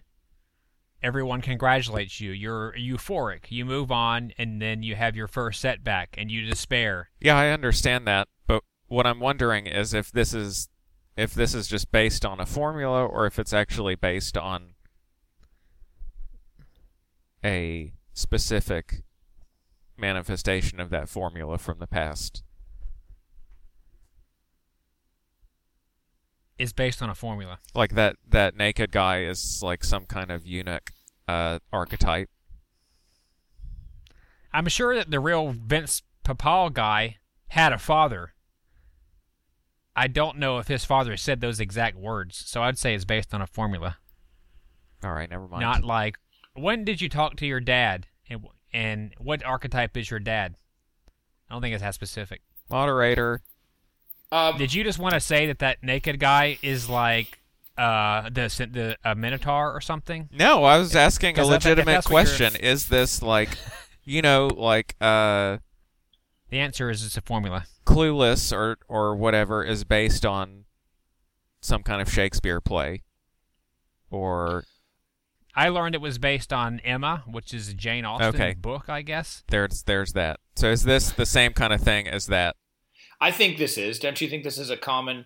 I think there's a. I think there's a special archetype that is sports movie though, and maybe that goes back to some Shakespearean formula as well. But I think I think that I don't think these guys are ripping off an original when they wrote this screenplay. I don't think they were going back to an original like Shakespearean or pre like even before that. I don't think they were going to that theory. I think they were going, "Hey, let's make Rocky, but with football." Okay, that's all I was asking. But I, I think that there's, I would say, to further to your question about, or to uh, Roscoe's question about how it's all stupid. I think that, uh, Oh, he just got kicked off. yeah, end of movie. This movie's over. He, um, I think he, I think there's like a uplifting. I think what's different about this is it's like it's like a highlight reel, like it's all the good parts of the sport without any of the boring in between time, and you know what's going to happen. It's like a set, like oh, it's going to be a happy ending. My team's going to win because I'm cheering for the team of the guy that I like in the movie, and I don't know what happened to the real man, but I bet that like every time Oh, he, he ever made himself. a play, he, he didn't make a touchdown or like tackle the leader of the other team. But I bet in the movie that's all you see. well, Like they probably show him win a win a touchdown in the end, and the you know, but there's probably tons of games he played where he didn't score a touchdown. Like you're saying, it's the highlight reel. I, I think I think that there's also going back to Rocky again. Like if you watch Rocky, he's just kicking the shit out of somebody. He's never blocking. There's no like boxing is kind of boring if you really watch it. Uh, Um, I don't want to. I don't want to spoil. I don't want to derail your theory or your grand concept of everything. okay. But Rocky loses.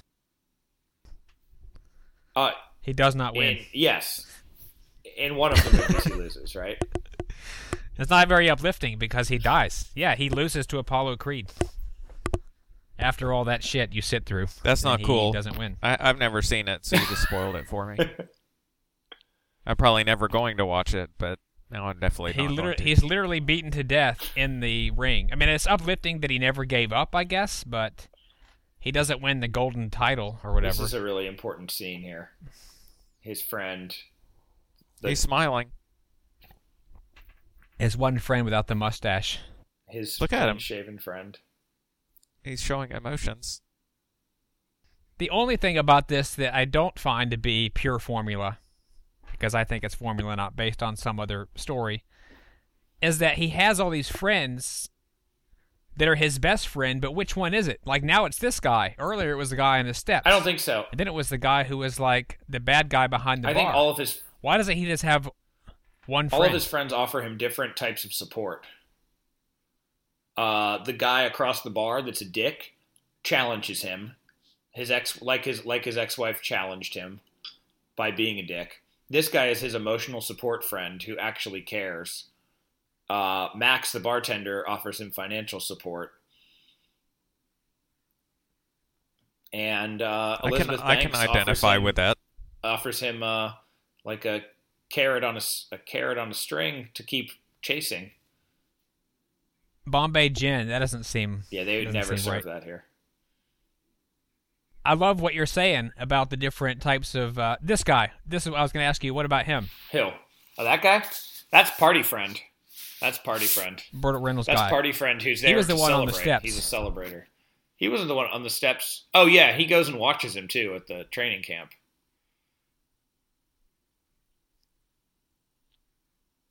He offers him facial hair advice also. Maybe he's the you should grow lover. a mustache if you're going to Tom Sizemore. You look like a sissy. You should grow a mustache. Oh, his dad came out of the out yeah, of the with house with the other crew old of guys. old guys. They just all got off the picket line. They're gonna fuck it up, old style. Here's how we fucked up things in our day.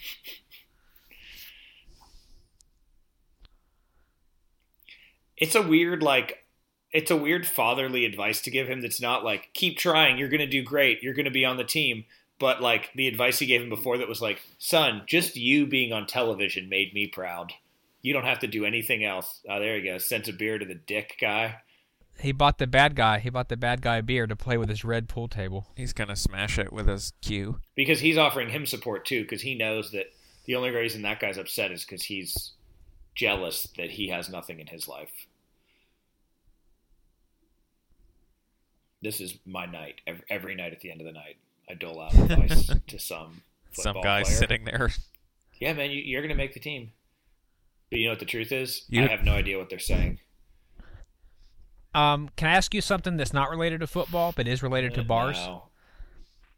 I know it's probably not the same because you work at like Bennigan's or something, Uh-huh. but do bartenders really give a shit that there's someone there? Like, hey, you're my friend, and I, I like talking to you. Yeah. It's, or is it not a business? It's not a business relationship. I would- like you're just here to spend money, i would say and I use the money to buy drugs. there's um there's there's there's people that come in and you just kind of nod along to everything they say because you don't give a shit you're just listening and then there's people that come in and you do care about their well-being and you do want to like give them advice and if they say something you'll call them on it and have a discussion i think there's like there's there's a couple different kinds of customers but i'd say i genuinely more than most people actually care what those people are talking about or what their Hmm. interests are and remember for the next time they come in and will say hey so did you murder your wife like you were talking about last time i hope not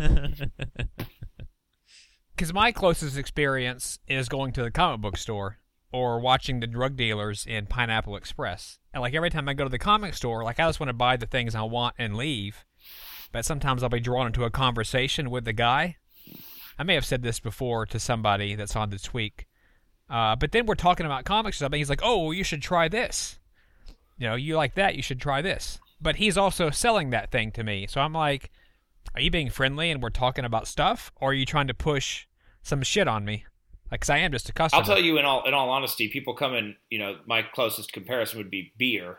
Like somebody comes in, they're like, "What beer do you like?" And I will tell them honestly, "Well, I, I really like this, but that's just me. I don't know you. What kind of beer do you usually drink?" Okay, if you like that, you'll probably like this. And even if they say, "Ooh, what's that?" I'm kind of interested in that. It's I'll, I'll say, "Ah, it's gross. You don't want that." or you can you can try it, but you probably won't like it based on what you enjoy. So what you're saying is when I'm in a restaurant and I make a joke and like the waitress laughs and like touches my shoulder, it's because she's into me. It's not because she's working for That's tips. completely different. Yeah, and you should and you should definitely ask her out. Don't a- even ask her out. Just start making out with her.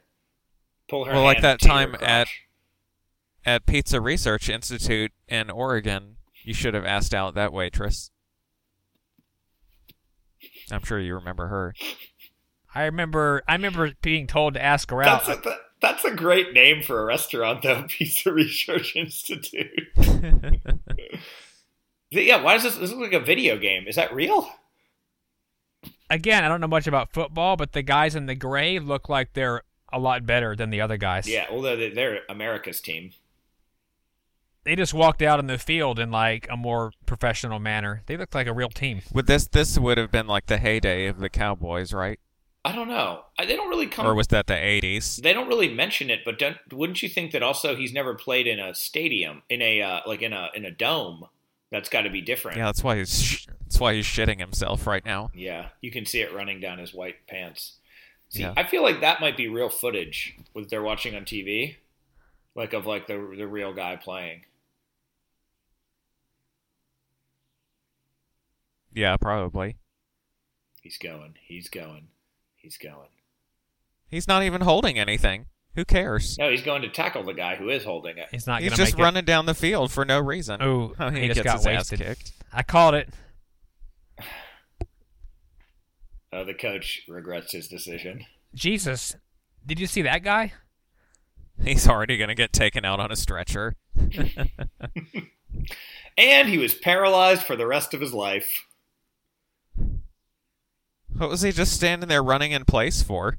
So what? He got knocked over, and everyone in Philadelphia just gives up. Have they never seen a football game before? they you get knocked over in every single. Have they never seen a don't you? movie about struggle and challenge? It's like it's as if when uh oh, I would. Tom Berenger Tom Berenger swung and missed and won at bat. Well, that's it. So Just disown this guy the rest of his life because he stri- he had a strike. I'm always really surprised um, the dynamic of football and football coaches because I mean, a lot of these people are fucking animals. They're like arrogant assholes, and they never like punch the coach out.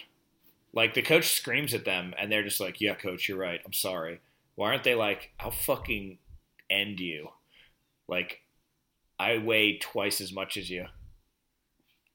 Even I know being on the bench. That's like the metaphor for just the ultimate pariah outside of football. That just means you're you suck. Look at that guy's fucking gut. Um, to an- answer your question, uh, these guys all have like daddy issues. They've like spent their whole lives trying to impress their dad, and the coach is like their dad now. Oh, I he can slap him right in the face, and they won't get into shit because they're all failures and they're all trying to like prove themselves. That's And he's just the new dad. And also, Who's this guy? he's the owner Oh, that's the- his dad. yeah, basically, he's the owner of the team.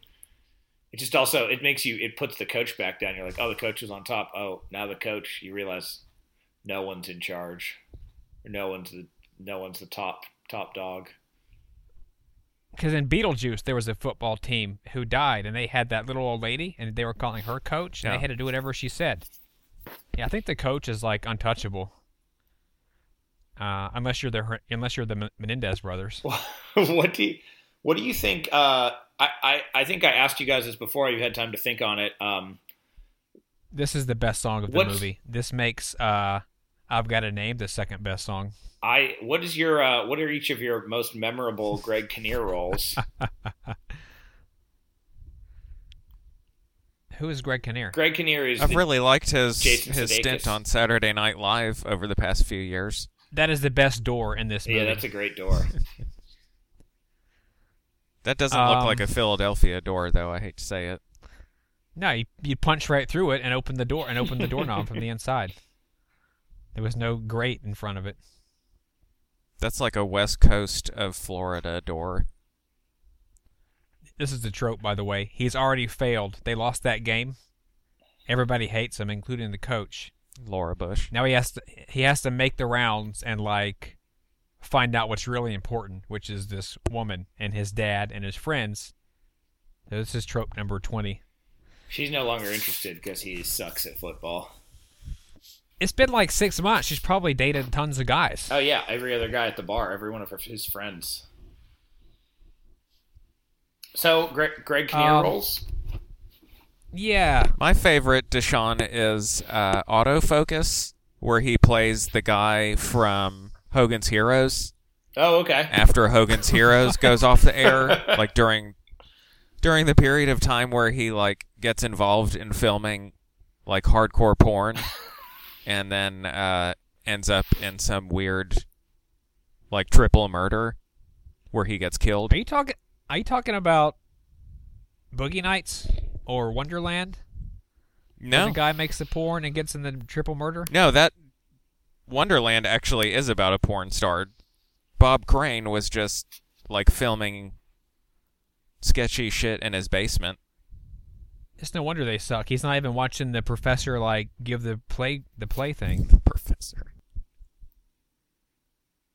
Amsterdam, did you look that up on the interweb? No, I remember that movie because it was fucking fucking weird. Oh, look at that. See, It's uh, Oh. trope, trope twenty point two. I got it He's reminded what's important by seeing a kid with an eighty three doing it for the kids. But don't you think it would have been cooler if he stopped, got out, and was like, "Hey, man," and threw the kid the ball and played with them? I don't know. Or tackle. No, it would it would have been cooler if he got out and said, "Hey, dude, that's my that's my number," and ripped the jersey off the kid. You know, you know that everybody You don't wear someone else's number. You know that in the 70s, every person didn't drive a muscle car or a cool car. Some people had cars still from like the 60s because they were poor. yeah. Well, you, you see 20, 30 year old cars now. You should see like a 1950s or something. Yeah. or Edsel rolling by. So, what, Roscoe, what is your favorite Greg Kinnear role? Well, I know he's in this. I've never heard of autofocus. I'll look into it since I know it's his best role. Um, best role is most memorable. would- well, my most memorable, I guess, is uh, the one with Jack Nicholson because it's the only one I remember. As good as it gets. As good as Oh. it gets. Yeah. Oh, you know, yeah. you know what that movie is about? You did say memorable. You didn't say greatest, or did you like it? That movie is about Jack Nicholson saying, "You make me want to be a better man." That's what the whole movie's about. I've said that to so many girls. It's a great line. Um, I can tell you what my favorite, not favorite, maybe favorite, Elizabeth Banks was in that too. as a as a child, Was she? child star. Oh, he's bond he's bonding with the angry guy. Oh, he just he just disappointed him. because he wants to he wants him to play, and he's like, "Sorry, man, I got a game." No, He needs to give up on that guy. I would say my favorite Greg Kinnear role is uh, "Stuck on You" with Matt Damon, where they him and Matt Damon are Siamese twins. what? Have you never? Seen, That does not sound like a Matt Damon movie. it's excellent. It does not. because both of them are like you're like, oh, why would either one of you do this movie? Eva, Eva Mendes is in it as well. As like their love interest, and they, uh, yeah, they're Siamese twins, and it's, I mean, it's memorable because it's terrible and amazing that they would both do it. It's like, when did this come out in in the uh, the trajectory of Matt Damon's career? Like in between what movies? um, it must have been like Because he won a fucking Oscar in his first movie, didn't he? Yeah, I would imagine this is after that because this is like early 2000s. It's definitely well after Good Will Hunting. So he started out on the top, winning an Oscar with his first movie, then had nowhere to go but down. now he's been coming back up again. From this, yes. So That was the nadir of his career. I he didn't want to play. He didn't want to play until it Till started it got raining. more That's dangerous, More of a reason yes. to stay in the car. I, I actually But I wonder now, seeing how good he looks, I wonder if he, if Matt uh, Matt Damon here insisted, like, I'll do it, I'll do this scene only if my T-shirt is wet, so you can see my fucking ripped muscles through the do you think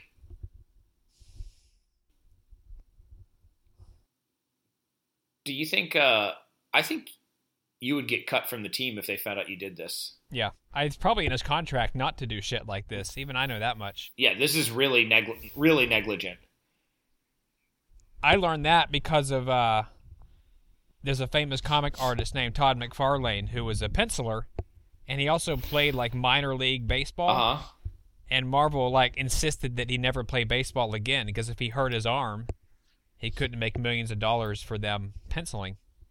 So he had to decide which one to do. The end of my story. I think his friends are dicks for letting him do this. Todd McFarlane then killed himself. Yeah, it seems like he would say they would say, "Don't come out here and risk getting your yeah, neck or your all-time, and ruining and ruining your your all-time quarterback.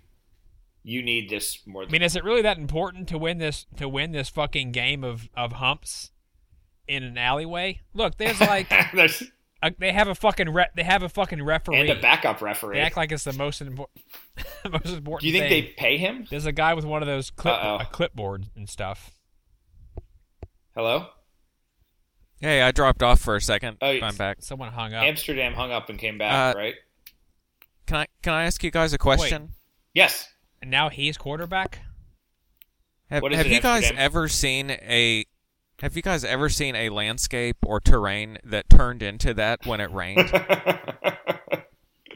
I've never Where did fucking the grass go? I've never seen mud like that. and and if it was, Like- wouldn't it be is like a septic tank overflowing? Like this would be like sewage. Yeah. That's why it would look like that. Needles, needles, and dog shit and broken Well, glass. nobody- Yeah. Nobody through. comes in through the hubcap door when they're not playing football. It just looks uh, I mean, it would take fake. that would take weeks weeks to dry. Also, no wonder his battery dies all the time. He leaves his fucking lights on so that he can play football. Awesome. Chekhov's headlights. The coach, the, the coach should have just come out and said, you know, if you fucking didn't do this, you wouldn't have to have your car stall at Giant Stadium. the, the movie would be over. He would drive home. now she's Yeah, here it sitting is. on a Now- stoop. This is the trope. He he bonds with his friends playing in the mud, and she like takes Also, he's completely clean and dry now. Although she had an umbrella. now he's gonna have the con- the confidence. Also, it's the most beautiful, beautifully lit evening street in all of He's just going to Philadelphia. take her now, right there on the steps.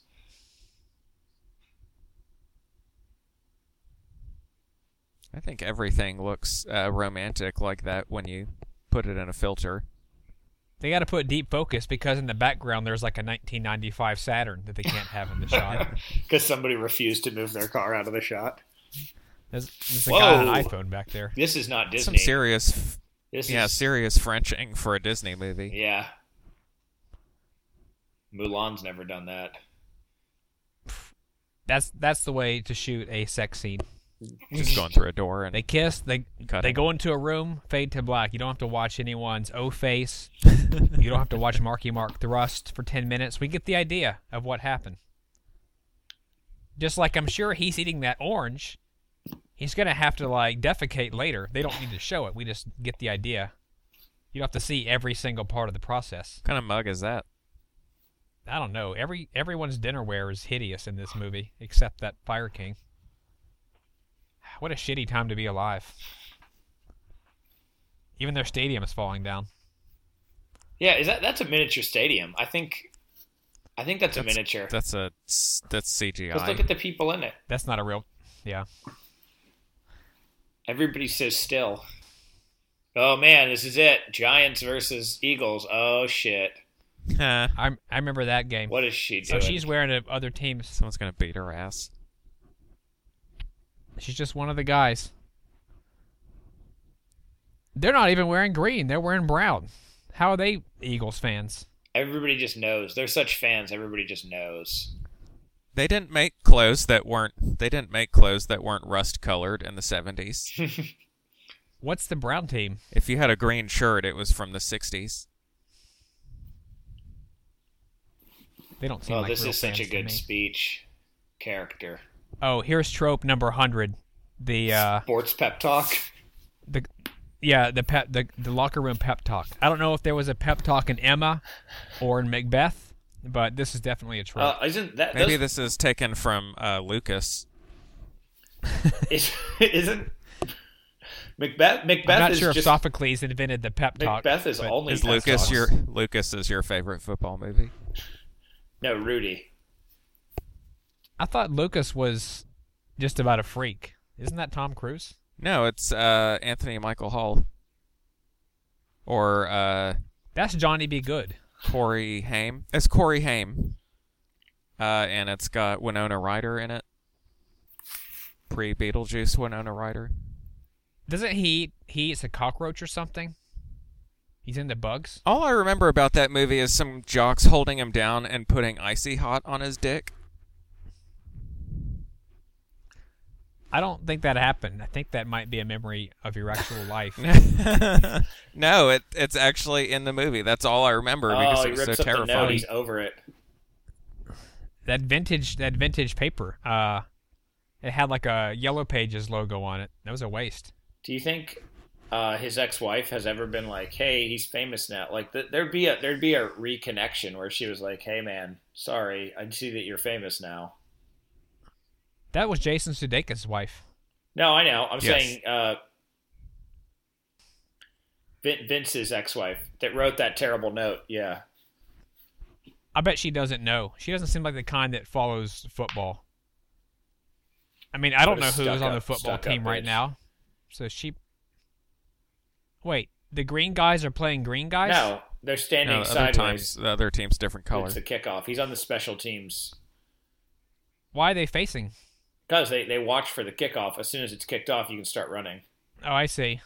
Thought they were opposite. There he is again, running, not carrying anything. Why? Why would you run if you don't, Don't- have the ball? Because he's going to tackle the guy Don't that does have your the ball. shit. Remember last time?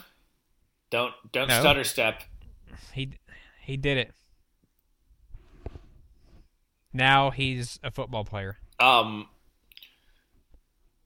watch this. Okay, that shot was pretty cool. That point. What? Him pointing at the Liberty Bell? Yeah, that was that was the perfect shot of this movie. Yeah, If there was one perfect shot, it would have been that. because it was symmetrical, right? yeah, I imagine there's another guy pointing at him. Oh, wait, now he's kissing this guy. I see. I actually have a problem with this because I feel like his the, his teammates are fucking assholes. They're so mean to him, and then he does something good, and they're suddenly his best fucking friends. Fuck you! Don't hug me, asshole. It's here to do a job. I guess you've never seen this. You haven't seen enough sports movies because I think that's always the case. Same with military movies. They razz the guy until he proves himself, or and kills now he's himself one in of them. military movies. It's like it's like joining the Crips or the Bloods or something. You know, you have to get your ass beat to join the club. Fuck that. It's Uh, like joining a gang. at the end of- gang, every at the end of Karate Kid, did uh, Johnny go out and Yeah, like say, "Hey, Dan- Daniel, we're friends now"? I think he did. uh, he yeah yeah he he congratulates him before the the parking lot scene. He says like, "Good job, you're a good guy," and Cobra Kai sees it, and he calls him a pussy and says, "This is how you do it." And he goes outside to beat him up, but Pat Morita steps in. Yeah. But yeah, Johnny Johnny says, "Good job, you're a, you you're a man now." Wait, you're thinking of of, the beginning of Karate Kid 2, aren't you?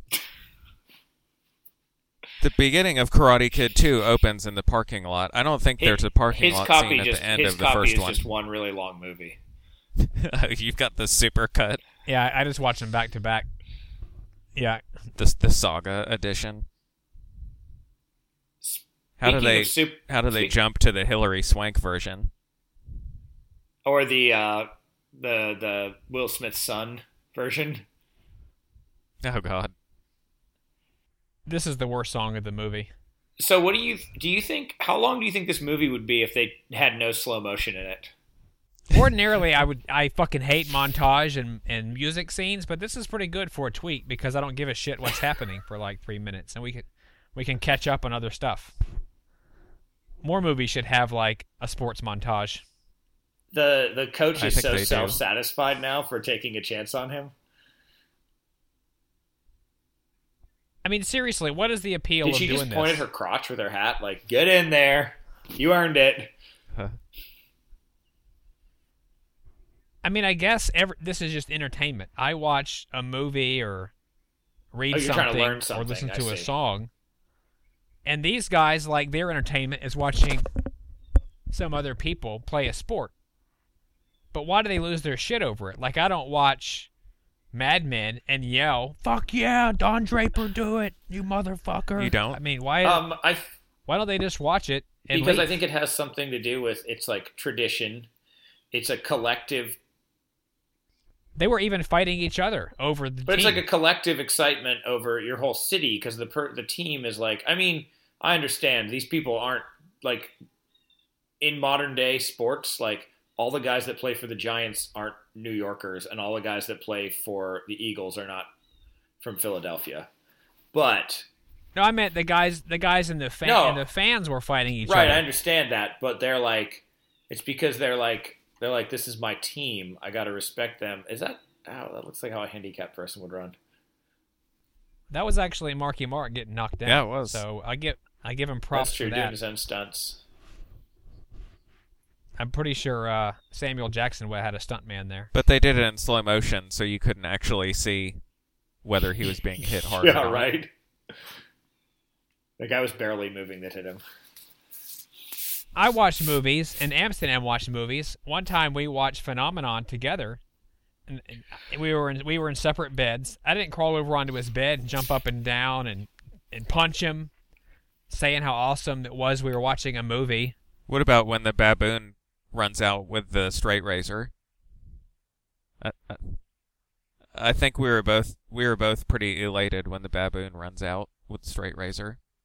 I think that everyone in the, everyone in this fucking stadium is just like an orangutan, and they have to put on colors so they know who to attack.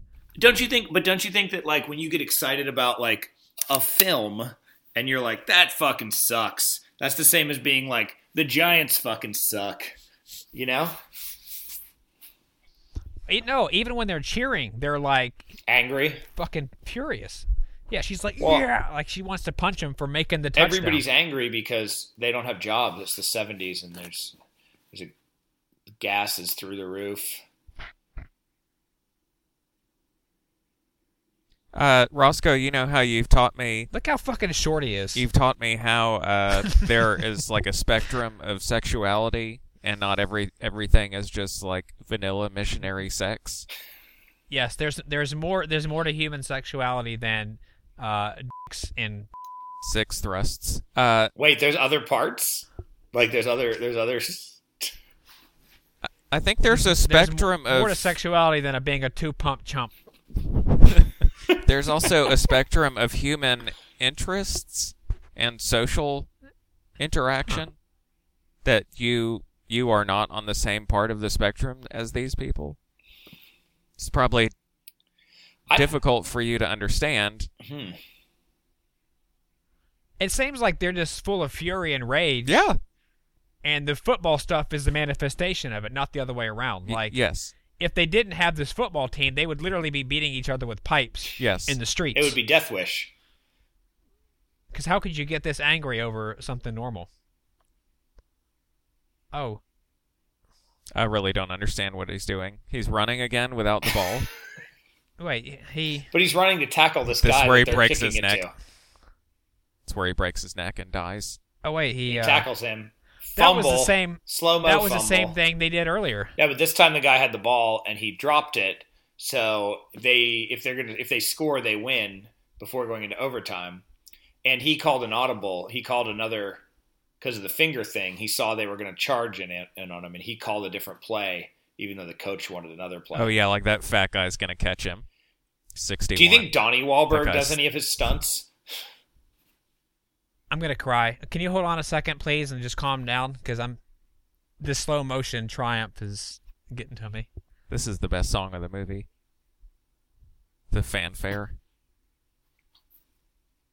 I wish Eastwood had directed this scene. He would have broken his ankle right now and not made it. No, I think that was the same thing they did when he was in the football, when he was in the mud. They kicked the ball and he ran because he knocked over that guy who had punched out his friend. Ah. So it's like Chekhov's punch. Look, that's better. That's better than the point. He did that Do kick you think that's thing. better? Than, I think that's a better scene than the point What's the when point? he pointed at the The crowd. pointing at the Liberty Bell. Yeah, I think it's better when he throws his arms out. Oh, I guess if you think sym- symmetry equals perfection, He should have done a touchdown dance though. that's your son. That's your. You, Yeah, you're no goddamn shit. Right. Any shot with a naked guy is perfect for me. Uh, there we go. They bonded. symmetrical boobs. There it is. This that's a perfect shot. Greg Kinnear hugging naked guy. From behind, also. Yeah. Oh, that's a good one too. Frank. He must have. he- He must have something to hide. Otherwise, when they gave him his wardrobe, he would have said, "I really don't need it because you can see I'm naked." so he must have something to hide. You can't imagine. Jeez. Is that Do you it? think Look any of these thing. guys that don't really have speaking parts were excited to get to play a famous football player that they looked up to in the past? Uh, they they probably weren't actors. You don't think they had regular players? I don't know, maybe. Oh, They here's, probably had here's like the college guy. players, He played three seasons. like Then killed in himself. uh, Saving Private Ryan. All those millions millions of guys running by were like the Irish military. They weren't actors. Oh, he's hyped. Oh, uh, that was Yeah, him. He's fucking nine feet tall. yeah, He was he huge. doesn't look like a pig. That looks just Uh, like do you guys- Kinnear. That was a good casting. Do you guys know how tall Mark Wahlberg is yet? Let's see if they show the No. naked guy in real life. How tall is he? That's him. He is actually my height, Which is fi- five foot eight. five eight. He looks way shorter than that. I think it's So- he's so wide. Sorry, Oh, there's the there. Well, is. you know, according to my partner, I'm a very short man, so I guess that that's correct. is uh how tall is your partner Did you look at this? compared to? He's married to. he married Banks. Janet. He married God. Elizabeth Banks in real life. Uh, my partner is shorter than Elizabeth Banks. Your partner's shorter than Elizabeth Banks. Yeah, How tall is Elizabeth Banks? five five. Five five, huh? She's she's five five. Mark Wahlberg is five eight, huh? He's probably taller than Tom Cruise. Yes, absolutely. He's what five four.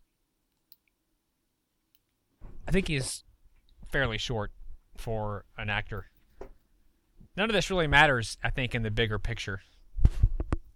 Like, I'll bet that Tom Cruise's height is like the least of his concerns in day to day. Yeah, the fact that he's a Or lunatic Mark is the problem. Uh, Tom Cruise is five foot seven. Oh, I mean, I bet, I bet Tom Cruise looks at me in the street and says, "Man, I wish I was five twelve, like that guy. Here, I wish I was him." This is shocking. Leonardo DiCaprio is six feet tall. why is that shocking? Uh, I just Because he seems like a child. yeah picture him being a little boy because his face still looks Yeah. like a little boy's face. He looks like a fat fetus that's six feet tall, I thought he was Con- probably like five six or something. Six feet tall. constantly that's crazy. sunburned. Did we have a third act? It was the Greg Kinnear faves. Yeah. You guys should definitely check out uh, Autofocus I if you haven't I, seen it. I'd say you guys should definitely check out Stuck on Me. yeah, Oh, is is Greg Kinnear? Is he in that uh, hamburger movie? Supersize Yes. Me. Uh, no, it's called something else. It's about the food industry. It's like a it's a fictionalized documentary, and what it's about is someone is someone saying to Greg Kinnear, "There's shit in the meat."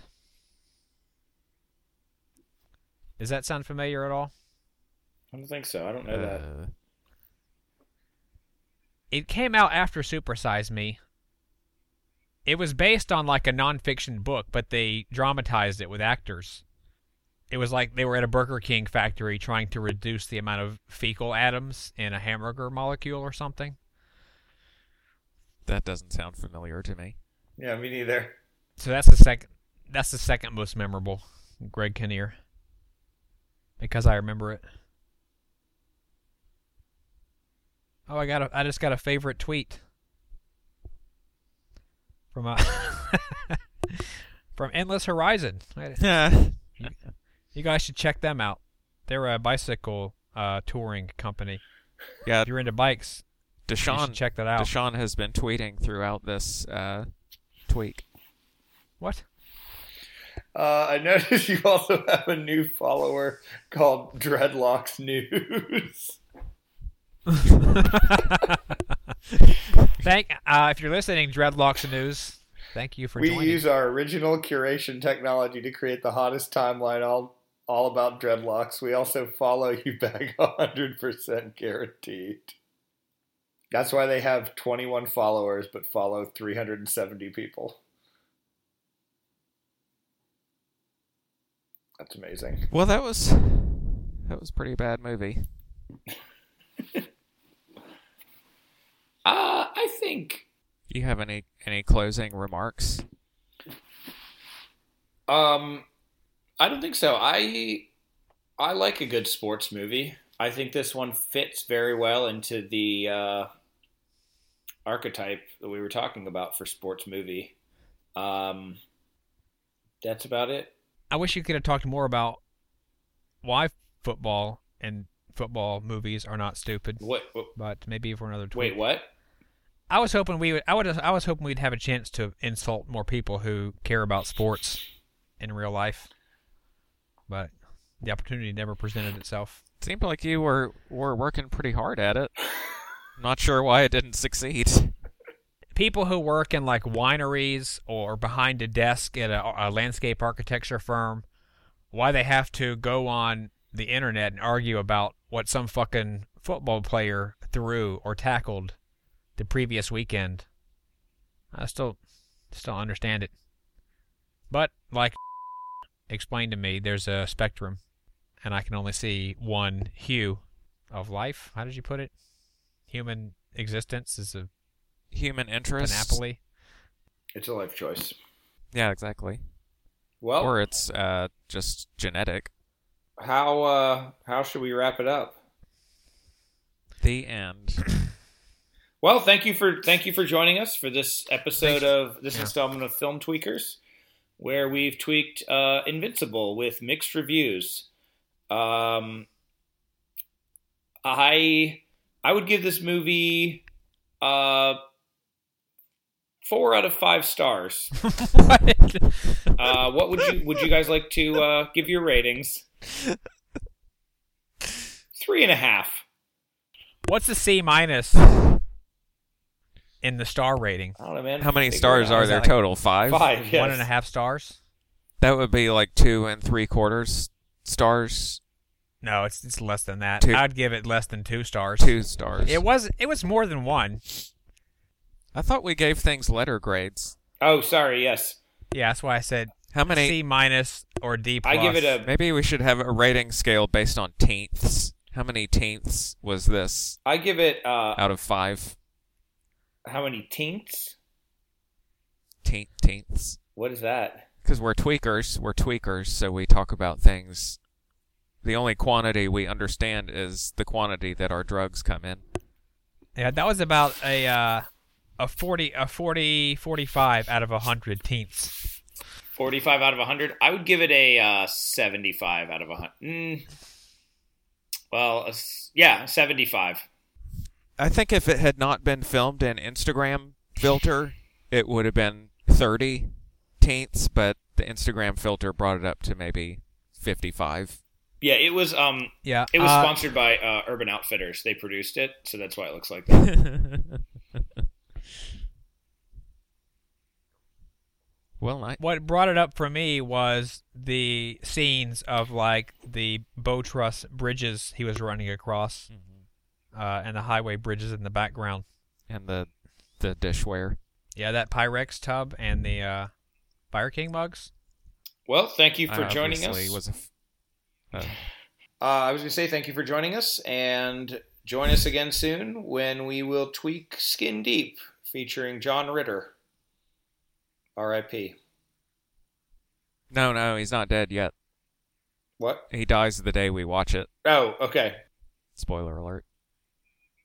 Be sure to check us out on filmtweaks.com to hear other movies get tweaked and drop us a line.